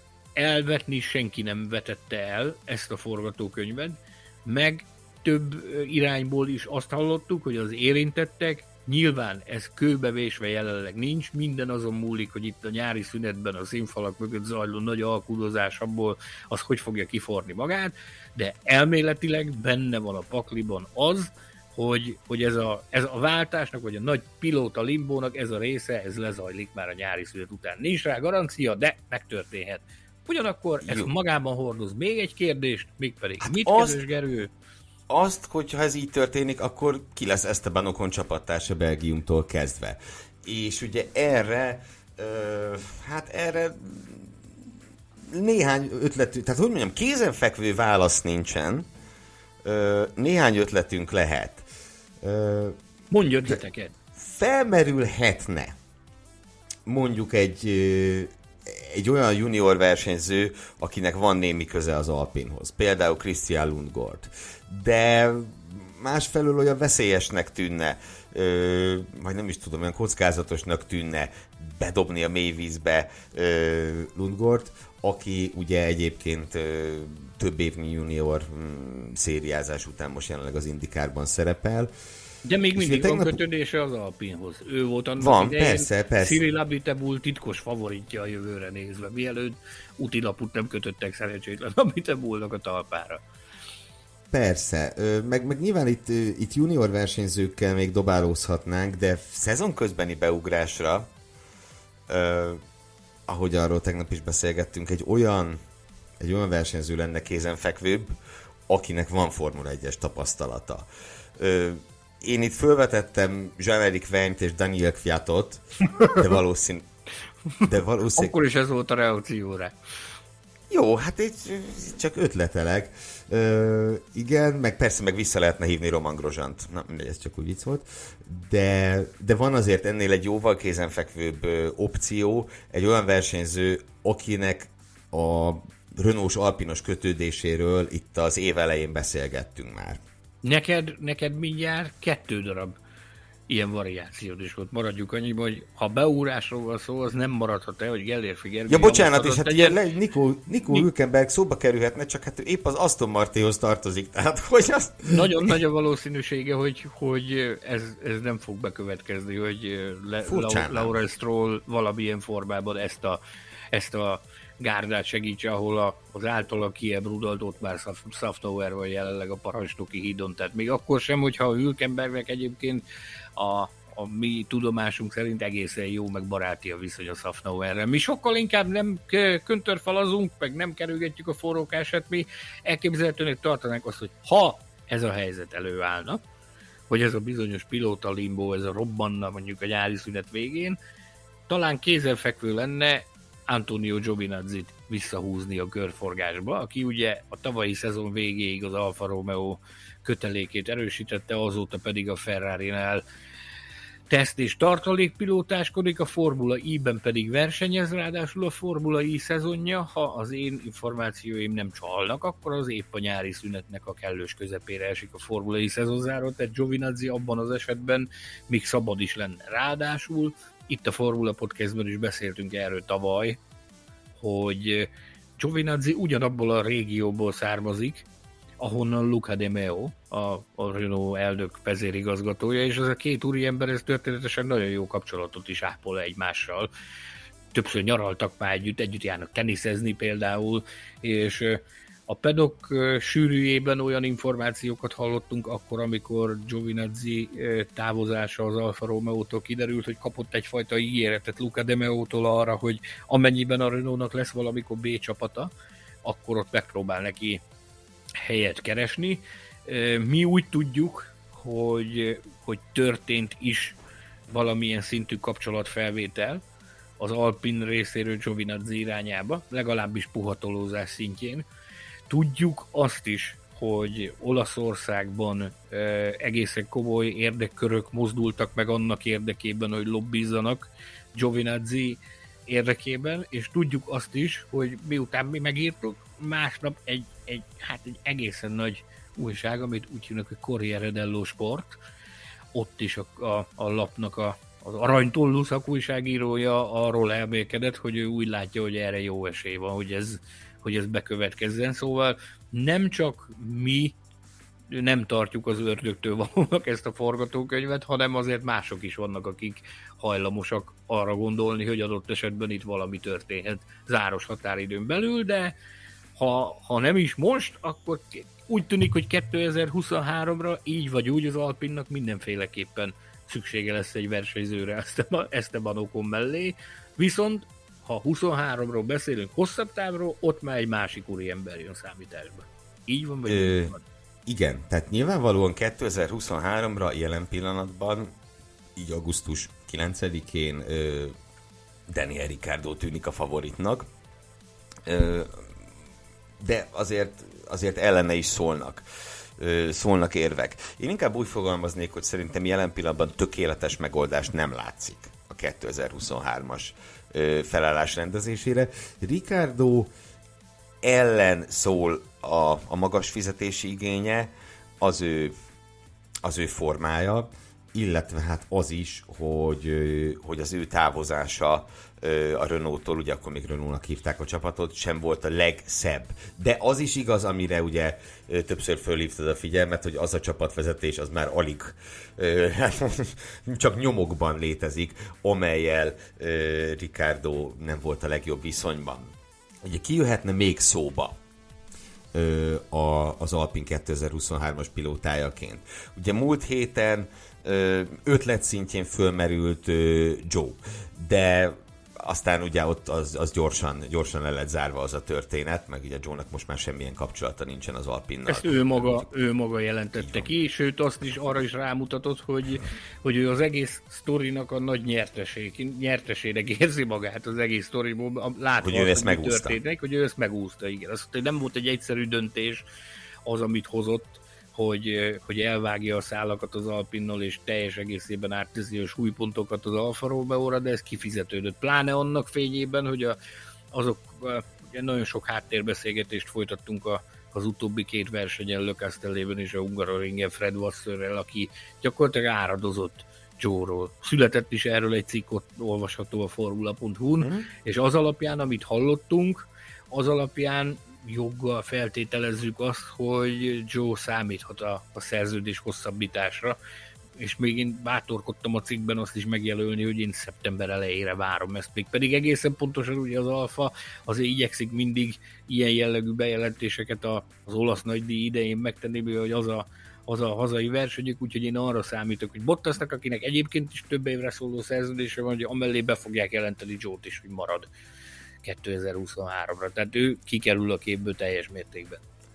Igen, akkor ö, én azt gondolom, hogy már csak azért sem, mert az Alpin francia csapat, ugye szó nélkül nem mehetünk el Pierre Gasly mellett se, de de ugye egyrészt Pierre Gasly-t a McLarenhez nem engedték el, akkor miért engednék el az Alpinhoz?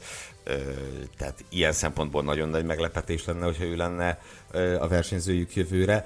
A, és hát ugye van itt egy másik szempont is, ö, Pierre Gasly és Esteban Ocon viszonya alig ha van a Formula 1-es mezőnyben két versenyző, akinek ennyire súlyosan terhelt a viszonya, mint Pierre Gasly és Esteban Oconé. Ugye ezt régóta lehet tudni, hogy az ő kettejük között hát nagyon-nagyon-nagyon nincsen rendben semmi. Úgyhogy tehát több szempontból is meglepő lenne, hogyha Gázli lenne az. Ö, akkor Ugyanakkor, ugye számon... bocsáss meg, hogy közbeszólok, még ezt muszáj vagyok beszólni, hogy, hogy azok után, hogy, hogy megpróbált kitörni ebből a buborékból, Pierre Gasly, és megpróbálta Red Bull pilótájaként a Red Bull családok kívül ö, érvényesülési lehetőséget találni magának. Én a magam részéről ismerve azt az eltökéltséget, meg elszántságot, ami a Gasly, attól függetlenül, hogy, hogy nincsenek jóban okonnal, én a magam részéről én biztos vagyok benne, hogy próbálja megtalálni a rést a pajzson, Pláne annak fényében, hogyha felidézed magadban, az Alpin korábban érdeklődött az ő szolgálatai iránt. Én, én azt nem mondom, hogy ebből lesz valami, én azt mondom, De... hogy furcsának találnám, hogy a Gázli nem tenne meg mindent annak érdekében, hogy, hogy, hogy annak ellenére, ami történt július-júliusban, hogy megpróbáljon kitörni ebből a buborékból. Én se azt mondtam, hogy Gázli nem akarna menni, hanem azt, hogy szerintem ez nem fog összejönni még lépjünk tovább, ugye Giovinazzi. Tehát ha, és akkor itt ez most tényleg egy ilyen kettős feltétel, egymásba fűződő feltételek jönnek, hogy ha esetleg Antonio Giovinazzi tényleg az Alpinnál teljesíti a szezon hajráját, tehát hogyha Alonso helyére ül már Spától kezdve, akkor ha ő beválik, akkor egyáltalán nem biztos, hogy annyira kell keresgélni igen. újabb így, így van. versenyző. Így van, így van. Ugyanakkor Tehát, ne felejtsd... Bocs, bocs, még egy, egy, egy, egy ilyen szempontból, ilyen szempontból viszont az Alpinnak akár még jól is jönne, hogyha ez megvalósulna, hogy Alonso ö, kiszáll ebből az autóból, vagy akár átül az Aston mert ki lehetne próbálni Antonio Giovinazzi-t. Így van. Pláne, hogyha a vezérigazgató ajánlásával érkezik. Ugyanakkor még egy fontos dolog, amit a, ott már Safnauer mondott, azt mondta ez a jó ember, hogy hétfőn, azt hiszem hétfőn mondta ezt, hogy egészen addig 14 versenyző jelentkezett náluk, hogy, hogy szeretne lehetőséget kapni az Alpinnál. Tehát azért úgy tűnik, hogy bőségesen vannak olyan tényezők, akiket mi még nem látunk, de jelentkeztek, jelezték azt, hogy kandidálni szeretnének erre a volára. Szóval ez óriási nagy a katyvasz, meg nagy az űrzavar, meg időt kell adnunk annak, hogy, hogy ez az egész történet letisztuljon. Abban biztosak lehetünk, még... hogy ezek az urak, Demeo, Laurent Rossi és Saftauer urak, ők biztos, hogy nem avatkoznak.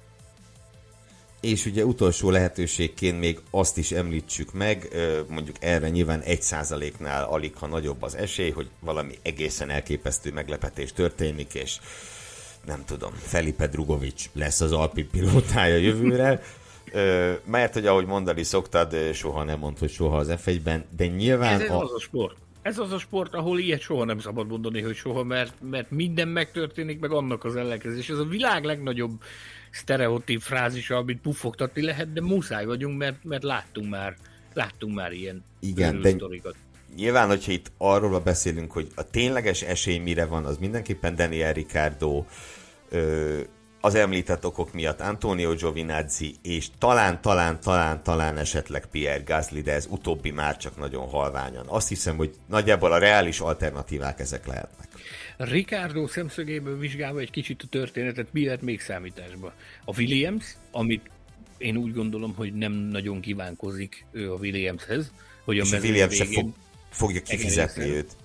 Nyilvánvalóan. Az is biztos, hogy az Alpinnal kapcsolatban azt hoztad fel, hogy a fizetési igény. Én azt gondolom, hogy egy ilyen füles után amikor lapátra tesz a McLaren, abból neki is tudnia kell olvasni, és meg kell értenie azt, hogy a jövő érdekében talán a fizetési igényt célszerű megfaragni egy kicsit és lejjebb menni. Tehát talán én, szerény 10 millió dollárral is be lehet érni évente, valahogy el lehet karistolni annyiból. Az meg én úgy gondolom, hogy az Alpinnak az, az azért pompázatosan belefér a budgetbe egy, egy ekkora összeg. Ugyanakkor mi jöhet Bocs, még számításba? Alonso Alonso fizetése után beleférne Ricardoé, csak ugye az, hogy mi, miért fizetem ki ezt a pénzt, azon nem mindegy. Így van. Ugye fölmerült itt többen szóba hozták azt, hogy miért nem történik az, hogy a McLaren egyszerűen delegálja őt az indikárba. Azért, mert ott van pilóta fronton pont elég emberük nekik a, az indikárban, akivel, akivel el tudnak egerészni, bár akár még ez is előfordul, miért ne? Ricardo egyáltalán nem elutasító a, az észak-amerikai versenysorozatokkal kapcsolatban. Vagy figyelj, Egy... McLaren indít egy NASCAR csapatot is.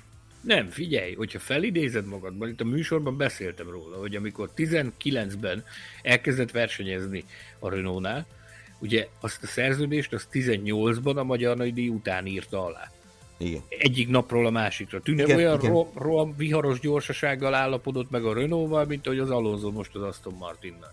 Ugyanakkor, amikor ez megtörtént, ugye ez még javában tartott a nyári szünet, a, a mi ausztrál forrásaink már akkor 2018-ban azt jelentették, hogy néhány nappal a szerződés aláírása után már a, a, a Ricardo, Ricardo-t képviselő érdekkörök már a pilóta piacon puhatolóztak. Ugye ekkor mondtuk mindig azt, hogy mi egyfajta turistának láttuk őt a, az akkori Renault istállónál, amit ilyen egyfajta ugródeszkaként tekintett, vagy ugródeszkának tartott, hogy egy másik brigádhoz kerüljön, és akkor azt hallottuk, hogy, hogy olyan extremitások is történtek, hogy NASCAR csapatoknak a képviselőivel is beszélgettek azok, akik, akik Ricardo-t képviselni szokták a, a pilóta piacon, és ugye tudjuk nagyon jól, hogy soha nem szokta titkolni azt, hogy Dale Earnhardt volt az egyik, az egyik példaképe gyerekkorában. Ő volt az egyik kedvenc versenyzője. Nyilván vezetett hát is ugye a rajtszáma is onnan van. Így van.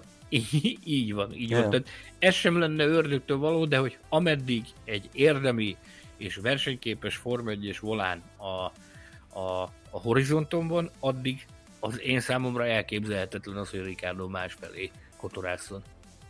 No, hát a, majdnem teljesen körbeértünk a versenyzőkkel kapcsolatban, és majd lesz egy kérdésem hozzá, de előtte egy másik kérdésem van hozzád.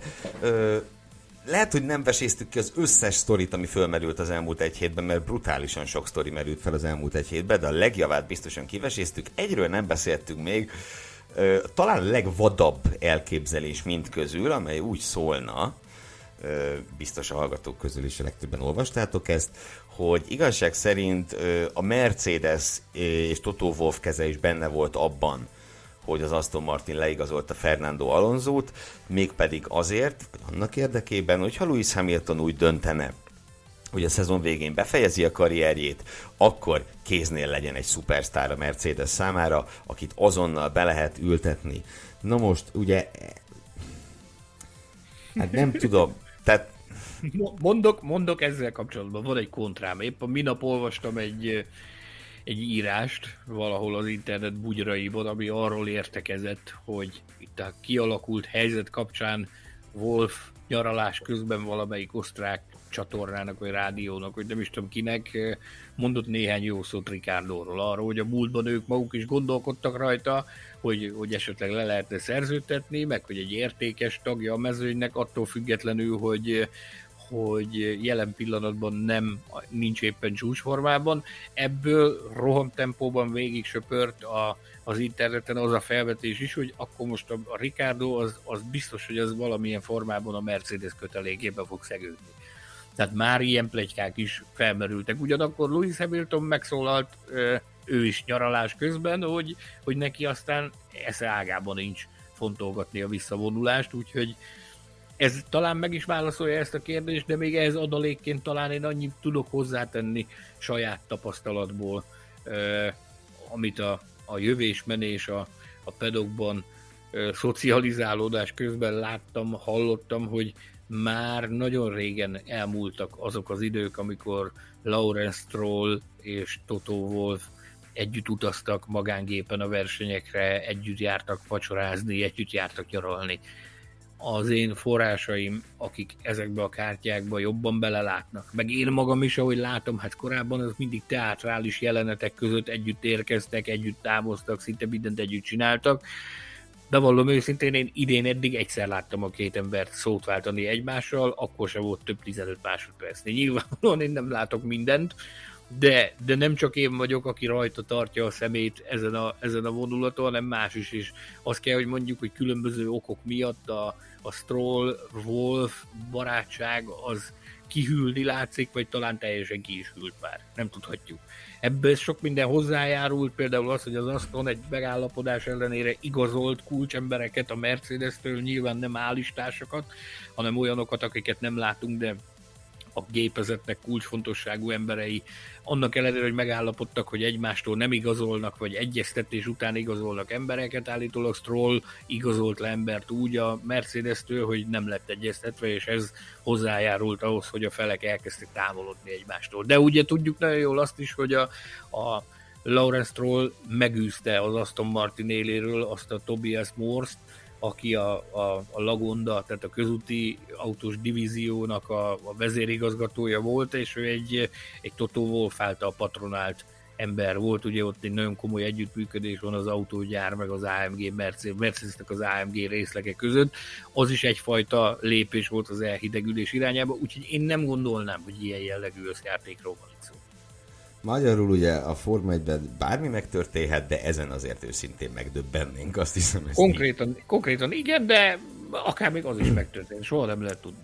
No, és akkor a pilóta limbós történetet szerintem zárjuk le azzal, hogy jelenleg hogy fest szerinted, szerintünk a 2023-as mezőny, hogy fog kinézni a felállás nem minden hely dőlt el teljesen egyértelműen, sőt, van legalább egy olyan, ami, ami fölött igen nagy kérdőjel lebeg, de a, a legtöbbről azért elég nagy biztonsággal tudunk nyilatkozni.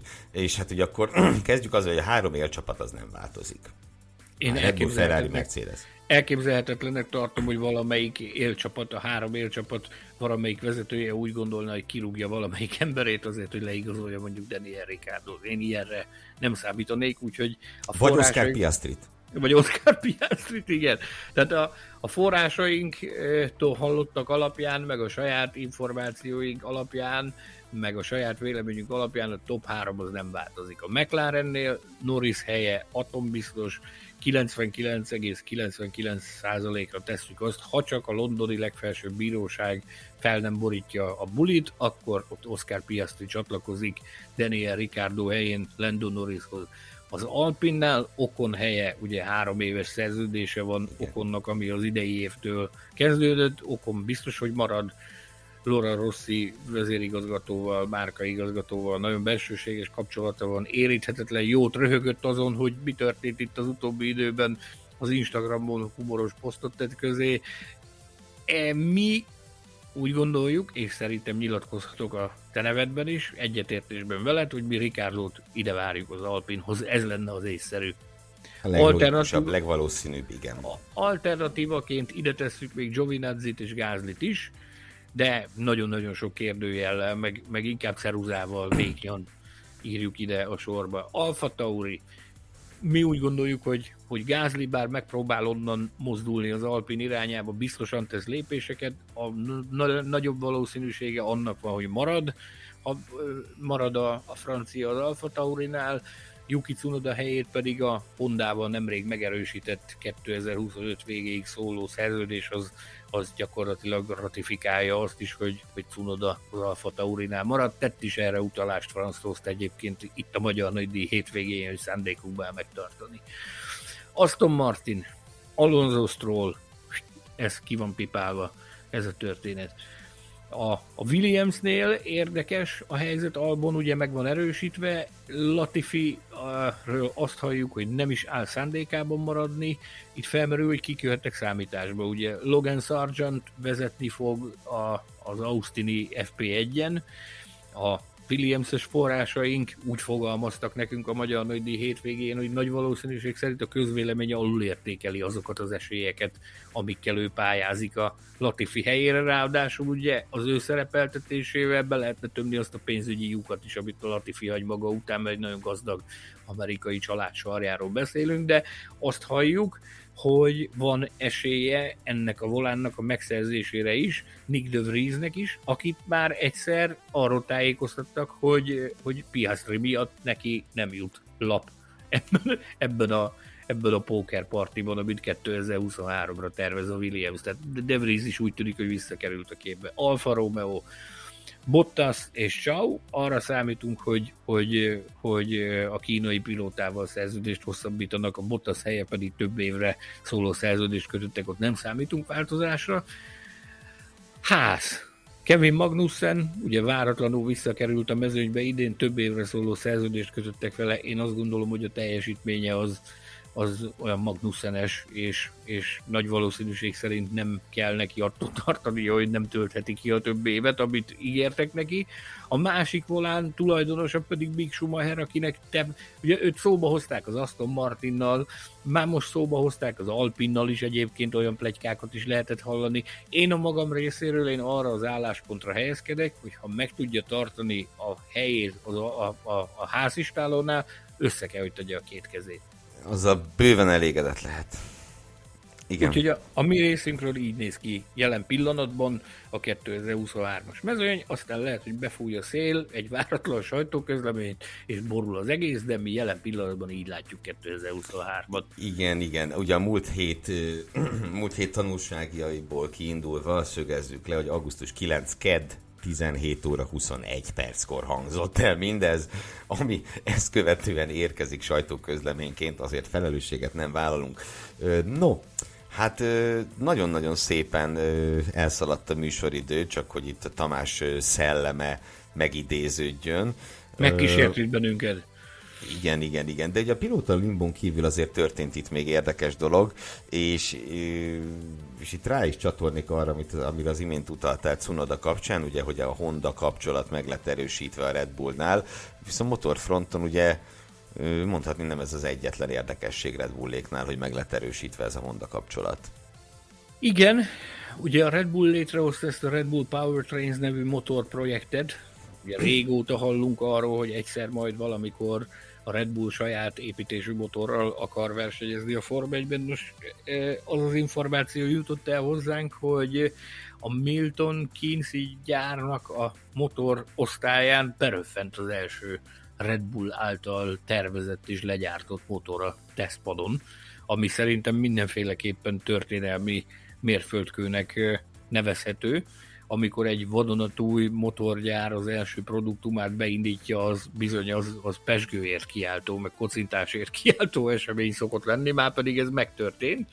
Úgyhogy akármi is történik, a Porsche várva várt bejelentésével kapcsolatban, ami, ami előbb vagy utóbb meg fog történni, majd mindjárt egy picit beszélünk erről is, de akármi is történik, miután lejár 2025-ben a Honda és a, a Red Bull technológiai partner kapcsolata. A Red Bull nagy valószínűség szerint utána sem lesz motor nélkül, mert most már jutottak arra a szintre, hogy képesek saját maguknak forvegyes erőforrást fejleszteni, ami, ami azért egy óriási nagy dolog. A motorfronton érdekesség még, hogy mint erről bejelentés is, illetve ezzel kapcsolatban hivatalos bejelentés még nem érkezett, de olyan információk jutottak el hozzánk, hogy a várva várt 2006-os motorszabály tervezett, felszövegezett, első felszövegezett változatát a Nemzetközi Automobil Szövetség megküldte a csapatoknak. Dieter jó barátommal folytatott beszélgetés során meg másokkal folytatott beszélgetés során olyan információk jutottak el hozzám, hogy itt nem biztos, hogy egészen olyan a leányzó fekvése, mint amire nagyon sokan számítottak. Ugye meg voltak határozva azok a sarokpontok, hogy mik azok, amiknek teljesülnie kell. Például, hogy MGUH nélküli erőforrásnak kell lennie, környezetkímélő üzemanyaggal működő erőforrásnak kell lennie, etc. etc. A többi ilyen sarokpontot meghatároztak és folytattak erről elképesztően hosszú vitákat vagy torzsalkodásokat az elmúlt, mondhatom azt az elmúlt két évben ennek a motorszabály tervezetnek ennek meg kellett volna már lennie tavaly decemberre, de, de ezt nem sikerült kivitelezni, ezért az utolsó utáni határidő az az volt, hogy most nyáron ennek véglegesednie kell ahhoz, hogy ebből 2026-ban valóban foganatosítható motorszabályváltozás legyen. Na most itt a változások kapcsán azt halljuk, hogy a végleges felszövegezett változatban az szerepel, tehát több olyan passzus kimarad belőle, amire nagyon sokan számítottak, hogy belekerül. Úgyhogy a dolgok jelenlegi állása szerint a hosszú sztorit röviden elmondva, vagy összefoglalva, úgy tűnik, hogy olyan lesz a kettő, az első változata olyan ennek a ennek a szabályrendszernek, ami kedvez azoknak a gyártóknak, akik jelenleg is bent vannak a körforgásban. Tehát több olyan komponenst is át tud, olyan stratégiai fontosságú komponenst is át tudnak menteni változtatás nélkül a 2026-ban kezdődő időszakra, ami azt jelentheti, hogy hátrányba kerülnének azok, akik új beszállóként érkeznének, motorgyártóként, vagy motorgyártással a Form 1-be. Ugye itt most nem titok, jelen pillanatban a Porsche-ról meg az Audi, Audi-ról beszélünk, a, a Porsche vonulat az annyival van könnyebb helyzetben, hogy ugye a Porsche gyakorlatilag be akar társulni a Red Bull programjába. Ugye arról hallani, hogy itt tulajdonrész vásárlására kerül majd sor. Elméletileg záros határidőn belül meg kellene, hogy érkezzen az ezzel kapcsolatos bejelentés, hogy a Porsche bevásárolja magát ebbe a programba, aminek a keretein belül a Red Bull-al együttműködésben a Porsche technológiai szakértelmével együtt gyártanának majd motorokat is, és gyakorlatilag a Red Bull és az Alfa Tauri majd gyári támogatású Porsche istálóként versenyeznének a Form 1-ben tovább. Ugyanakkor ez a fejlemény, amit hallunk a, az új motorszábályokkal kapcsolatban, ez megkérdőjelezi az Audi terveit, ugyanis az Audi-val kapcsolatban bejelentés a mai napig nem történt, ugyanúgy, mint a porsche kapcsolatban, ugye állítólag erre, var, erre vártak, hogy ez a, ez a motorszabályzat, ez, ez véglegesítve legyen. Hangsúlyozom, ez még nem a véglegesített változat, ez még csak az első felszövegezett változat, amiről, amiről beszélünk. Ez alapján több a, a, az iparágat jól ismerő forrásunk úgy nyilatkozott, hogy ez akár, hangsúlyozom, ez nem a gyárból származó információ, ez iparági, hozzáértő embereknek a véleménye, ez akár gondol, elgondolkodtatásra is késztetheti az Audit, hogy jó-e nekik ez az irány, vagy nem jó nekik ez az irány. Mert az Audi viszont úgy jönne, hogy, hogy ők saját maguknak fejlesztenék a motort. Ugye ott a terv az az, hogy a Sauber istálónak a 75%-ának a felvásárlásával érkeznének úgy, hogy a motort is ők maguknak gyártják, viszont ezzel durva helyzeti előnybe, vagy helyzeti hátrányba kerülnének a többiekhez képest. Ugye itt felsejlik a, a Honda sztoria, akik a, a motorszabályváltozás után új beszállóként léptek be a Form 1 és azért hát nagyon sok bakkancsbőrt megrágtak, mire eljutottak odáig, hogy hogy versenyképes motorral tudtak kiállni a Form hogy a poklok kinyát járták meg a McLaren partnereként, hogy, hogy utána a, az Alfa Taurihoz átpártolva egy, egy felhozó szezon után végül össze tudtak bútorozni a Red Bull-lal, és ott sem elsőre volt minden fenékig tejfel, hanem azért ott is kőkeményen kellett dolgozni. Tehát egyesek szerint ez lehet, hogy elgondolkodásra készteti az Audi vezetőit azzal kapcsolatban, hogy kell-e ez a projekt, vagy nem kell. Kivált kép annak fényében, hogy a Porsche az úgy tűnik, hogy így is úgy is jön, és nem lesznek helyzeti hátrányban. Úgyhogy ez mindenképpen egy érdekes dolog. Mi nem mondjuk azt, hogy, hogy ez eltántorítja az Audi vezetőit, de vannak olyanok, akik úgy gondolják, hogy akár ez is megtörténhet. Fontos fejlemény még 2023-mal kapcsolatban, a 2023-as szezonnal kapcsolatban, hogy pont került a, az, annak az ügynek a végére, az úgynevezett padlólemez ügy végére, ami az elmúlt hetekben lázban tartotta a, Form 1 világát. Ugye egyes érdekkörök annak érdekében azért lobbiztak, hogy történjen olyan szabályváltozás 2023-ra, ami megemeli a, az autókat, ezt ugye mindenki a Mercedeshez köti, mert nekik van nagyon súlyos problémájuk a pattogással. Ezt biztonsági és egészségügyi alapokra helyezték ezt a kezdeményezést, hogy ezt lépést meg kell lépniük. Mások, mint például a Red Bull meg a Ferrari ellenezték, mert nekik nincsen ezzel problémájuk, meg nincs gondjuk a jelenlegi szabályrendszerrel. Ebből lett egy jókora vita, amit több körben is megvizsgáltak, meg megtárgyaltak. A amit hallottunk az elmúlt hetekben, a terv az az volt, hogy az autók padlólemezének az oldalsó élét, ami ugye egy stratégiai fontosságú területe az autónak, azt 25 mm-rel szerették volna megemelni. A, a lobby tevékenységet folytatók, a Nemzetközi Automobil Szövetség, mivel hogy korábban rácsapott az asztalra azzal kapcsolatban, hogy ezt a pattogásos kérdést meg kell oldani, ők hajlottak arra, hogy valóban változásra van szükség, az ellenzők pedig azt mondták, hogy szó se lehet erről. Végül a nagy szabású zöld asztalnál zajló pofoszkodásnak az lett a vége, hogy kiegyeztek abban, hogy lesz padlólemez oldalélemelés, de nem a korábban hallott 25 mm, hanem 15 mm-t fognak emelni 2023-ra ezen az elemen. Ez egy, ez egy mindenki által elfogadható legkisebb rossz ami, ami történik, de ilyen fronton bele fognak nyúlni a szabályzatba, azzal indokolják, ez most már a bejelentés is megtörtént ezzel kapcsolatban a Nemzetközi Automobil Szövetség részéről, úgyhogy a, a, a változás az adott, és ezt azzal indokolják, hogy biztonsági okokból, meg egészségügyi okokból szükséges az, hogy ezt a pattogást ezt minél hamarabb orvosolják és eltüntessék ezekből az új építésű versenyautókból. És szerintem rendben is van így. No, hát az adás végéhez közeledve egy nagyon fontos kötelezettségünknek kell még eleget tenni, beszámolni arról, hogy megjelent az Autosport és Formula magazin legújabb száma, a címlapon a visszavonuló Sebastian Fettellel, és az immáron mondjuk úgy, hogy kényszerűen technikai okokból távol lévő Tamás helyett ö, gyorsan ismertetném, hogy mi mindent lehet találni a magazinban. Ö, természetesen a távozó Fetterről, illetve az átigazoló Fernando Alonsoról olvashattok benne egy-egy cikket.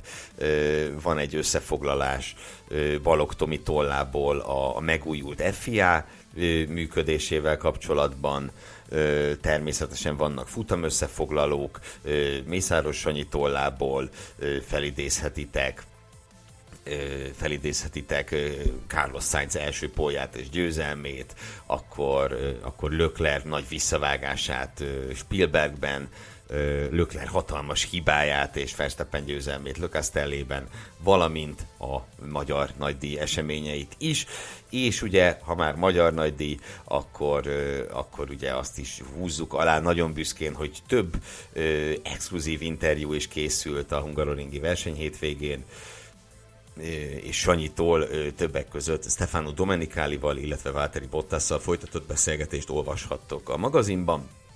Továbbá a Forma 1 kívül pedig olvashattok mindenféle nemzetközi sorozatokról, magyar sikerekről, MotoGP-ről, rally világbajnokságról, illetve a hazai autósport legfontosabb eseményeiről is.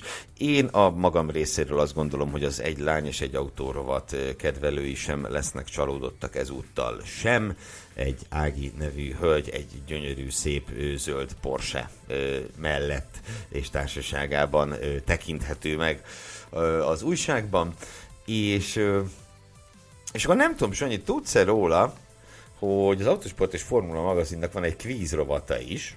Mielőtt erre rátérünk, én még egy anyagot szeretnék a hallgatóink figyelmébe ajánlani, ami talán, talán, talán érdekesnek fognak találni. Max Verstappen rajongói biztosan örülni fognak ennek. Van egy nagyobb anyagunk amelyben megszólal például Raymond Vermeulen, a, a pilóta sikereinek egyik kovácsa, ugye ő a menedzser, aki, aki minden titkok tudója, meg, meg mindennek a mozgató rugója az édesapa Jos Verstappen mellett, őt faggattam ki a, a fiatal holland világbajnok személyiség fejlődéséről, illetőleg arról, hogy, hogy mit is jelent a világ számára az, hogy ő világbajnok lett, meg milyen hatással van az ő világbajnoki címe úgy a Forma 1 mint a, mint a Red Bull istáló, istáló életére, ugyanakkor megkérdeztem egy exkluzív interjú keretein belül Christian Horner is arról, hogy hogyan látja. Ugye 2016 óta versenyez Horner irányítása alatt Verstappen, hogy ő hogyan látja ennek a fiúnak a, a személyiség fejlődését, meg a versenyzőként történő fejlődését. Én azt gondolom, hogy a Verstappen szurkolók és a nem Verstappen szurkolók is fognak érdekességet találni ebben az anyagban. Ez egészen bizonyos, és azért sem úszod meg, ugye a magazinnak van egy kvíz rovata, ö, amelyet én magam szoktam összeállítani egy-egy téma mentén, és, és most egy olyan merénylettel készültem neked, hogy természetesen nem nem lőve le az összes poént az olvasók előtt, csupán egyetlen kérdést fölteszek neked a mostani kvízből, amely kvízt ezúttal az F1-től búcsúzó Sebastian Fettel karrierjéről állítottam össze. A kérdés pedig így hangzik, Sanyikám, Ajaj. hol teljesítette utolsó junior kategóriás versenyhétvégéjét Sebastian Fettel? Haha, kérlek szépen, ez történetesen tudom, képzeld el. Ez a Hungaroringen történt 2007-ben, én a... meg azt tudom, hogy miért tudod. Mert hogy ott voltál. Igen. Sőt, képzeld el, hogy még, még alkalmam nyílt beszélgetni is ezzel a jó emberrel. Az volt az első alkalom, amikor, amikor alkalmam nyílt találkozni, meg beszélgetni vele. Hát túlzás nélkül mondhatom, hogy egy feledhetetlen nap volt. A Kárlin istáló színeiben versenyzett a jó Fettel, akkoriban ugye túl, túl volt már a Formula 1-es bemutatkozásán, ez, ha nem tévedek, ez néhány héttel az Indianapolis-i Formula 1-es nagy díj után volt ez a bizonyos hungaroringi VSR futam, de arra kérlek, hogy ezt légy szíves klikkolj oda a Wikipédián, és nézd meg, hogy jól emlékszem de én határozottan emlékszem, hogy túl voltunk már akkor Indianapolison. Ami... Megnézem, addig mesélj a szendvicsekről, kérlek. szóval ez egy érdekes történet, ott a Kárlintól kapott néhány magyar újságíró egy meghívást arra, hogy ismerkedjünk meg a, a, a, a motorsport legújabb feltörekvő csillagával. E, nagyon-nagyon spártai körülmények között bonyolították ezt a sajtószeánszt. Nem volt pucparádé, meg nem volt terített asztal, meg nem volt, nem volt semmi ilyen különlegesség. Egész egyszerűen a, a Kárlin gyakorlatilag kamionjának a hátsó traktusában olajos dobozok között a szerelő padon ücsörögtünk, ott ültünk körbe fettelt, és ott volt alkalmunk beszélgetni vele, az tisztán megvan előttem a mai napig, hogy nyilvánvalóan falatokkal készültek, hogy azért mégse üres kézzel fogadják az újságírókat, vagy üres asztallal, már elő voltak készítve a különböző felvágottak sajtok, meg mi egymás, amikor érkezett a Fettel, és a Trevor Carlin utasította, hogy legyen olyan kedves, és azonnal tűzzön át a másik ellátó kamionba, és hozzon, hozzon zsemléket, mert a, a, a szendvicsek nem fognak elkészülni, hogyha ha ő ezt nem teszi meg. Úgyhogy jött a, az akkor még feltörekvő ifjú csillag az ölében a, a nem tudom, egy tucatnyi zsemlével, amit aztán ott leadott, amit az egyik kolléga abból szendvicseket fabrikált. Emlékszem rá, hogy, hogy csillogó tekintettel beszélt arról, hogy nagyon reméli, hogy, hogy ez a bizonyos Forma bemutatkozás ez hamar megtörténik, meg hamar, hamar ö, sor kerülhet erre akkor beszélt, akkor hallottam először arról beszélni, hogy például az Eintracht Frankfurt a kedvenc futballcsapata, plusz ott hangzott el az a nagyon érdekes mondat tőle, hogy ő azt látja a kezdeti Form 1 tapasztalatok után, hogy ha Form 1 barátokra van szükséged, akkor hoz magaddal a kutyádat. Ezt is ott mondta. Akkor esett meg az is, hogy a kamionból távozva ott a szemünk láttára történt az, hogy bár az a, a 3.5-ös VSR kategória az a junior, junior formula versenyzésnek az egyik csúcsosztálya volt, de az egyik autónak, az egyik Carlin autónak az első szárnyát az egyik szerelő egy elképesztően komoly technológiailag hihetetlenül kiforrott és a jövőt megidéző eszközzel próbálta megjavítani, szikszalaggal. az első szám egyik elemét gyors, még csak nem is duct tape hanem ez a klasszik szikszalaggal tekerték körbe, úgyhogy ez egy emlékezetes nap volt számomra, úgyhogy ez a Hungaroringen történt, és a VSR volt, amikor, amikor Fettelt el, először láthattuk, így, igen, így történt. No, hát így a lassan a két órás időhatárhoz érkezve azt hiszem, hogy eljött az ideje, hogy búcsút vegyünk szeretett hallgatóinktól, és megköszönjük nektek a figyelmet. Bízunk benne, hogy így az adást végighallgatva kicsit jobban átlátjátok a, a nagy pilóta limbót, ahogy azt, ahogy azt elkeresztelte Sanyi a múlt héten. Ha pedig bármi véleményetek van az elhangzottakról, vagy, vagy van egy jobb ötletetek arra, hogy ki lesz az Alpin versenyzője 2023-ban, esetleg tuti tippetek van arra, hogy ki lesz Alex Albon csapattársa, vagy bármi egyéb. Fölmerül bennetek, akkor kommenteljetek a Formula Podcast Facebook csoportban, keresétek az imént citált Autosport és Formula magazint az újságárusoknál, és, és nézegessétek a formula.hu nevű weboldalt is. Figyelj csak, én voltam olyan bátor, hogy az Instagramon és a Twitteren is föltettem a kérdést, angol és magyar nyelven, hogy szerintetek egy, egy képet készítettem a rajtrácson a uh-huh. magyar nagydíjon Alonso Alpinjáról, hogy tolják fel a rajtpozícióba, és föltettem a kérdést, hogy szerintetek ki fogja vezetni ezt a gyönyörű Alpin versenyautót Fernando Alonso után? Csak úgy nem tettem oda, hogy idén vagy jövőre, úgyhogy... Hát nem is kell. Hogyha valaki ezeket, ezt a posztot keresné, akkor a Twitteren, az Instagramon és egyébként a Facebookon is megtalálja ö, Sanyi újságírói profilját, az azonosítója egyaránt Mesandor, tehát M.E. Sandor. Keressétek Sanyit a már csak azért is, mert megérdemli, de azért is, köszönöm. mert az, köszönöm, az ősz folyamán ugye jó néhány jó néhány nagy díjat a helyszínről fog végigkövetni, és érdekességek, exkluzív információk, tárháza található meg az ő közösségi médiás felületein. Na, Hát akkor ugye azt hiszem, hogy a szolgálati közlemények sorának is a végére értünk, úgyhogy köszönjük még egyszer, hogy velünk tartottatok, tartsatok velünk legközelebb is, addig is búcsúzunk Betlen Tamás elnyűhetetlen főszerkesztő, Hilbert Péter művészeti igazgató, valamint Fűzi András kép és borító mágus nevében is. Szeressétek nagyon az autósportot, tartsatok velünk legközelebb is. Ciao, sziasztok! Ciao, ciao! Hallgass meg korábbi műsorainkat, valamint iratkozz fel ránk Spotify, Google, Apple Podcast vagy más csatornáinkon. A linket megtalálod a leírásban, illetve a formula.hu weboldalon. Ha szeretnél hozzájárulni a műsor készítéséhez és fejlődéséhez, látogass el Patreon oldalunkra, amelynek címe www.patreon.com per Formula Podcast.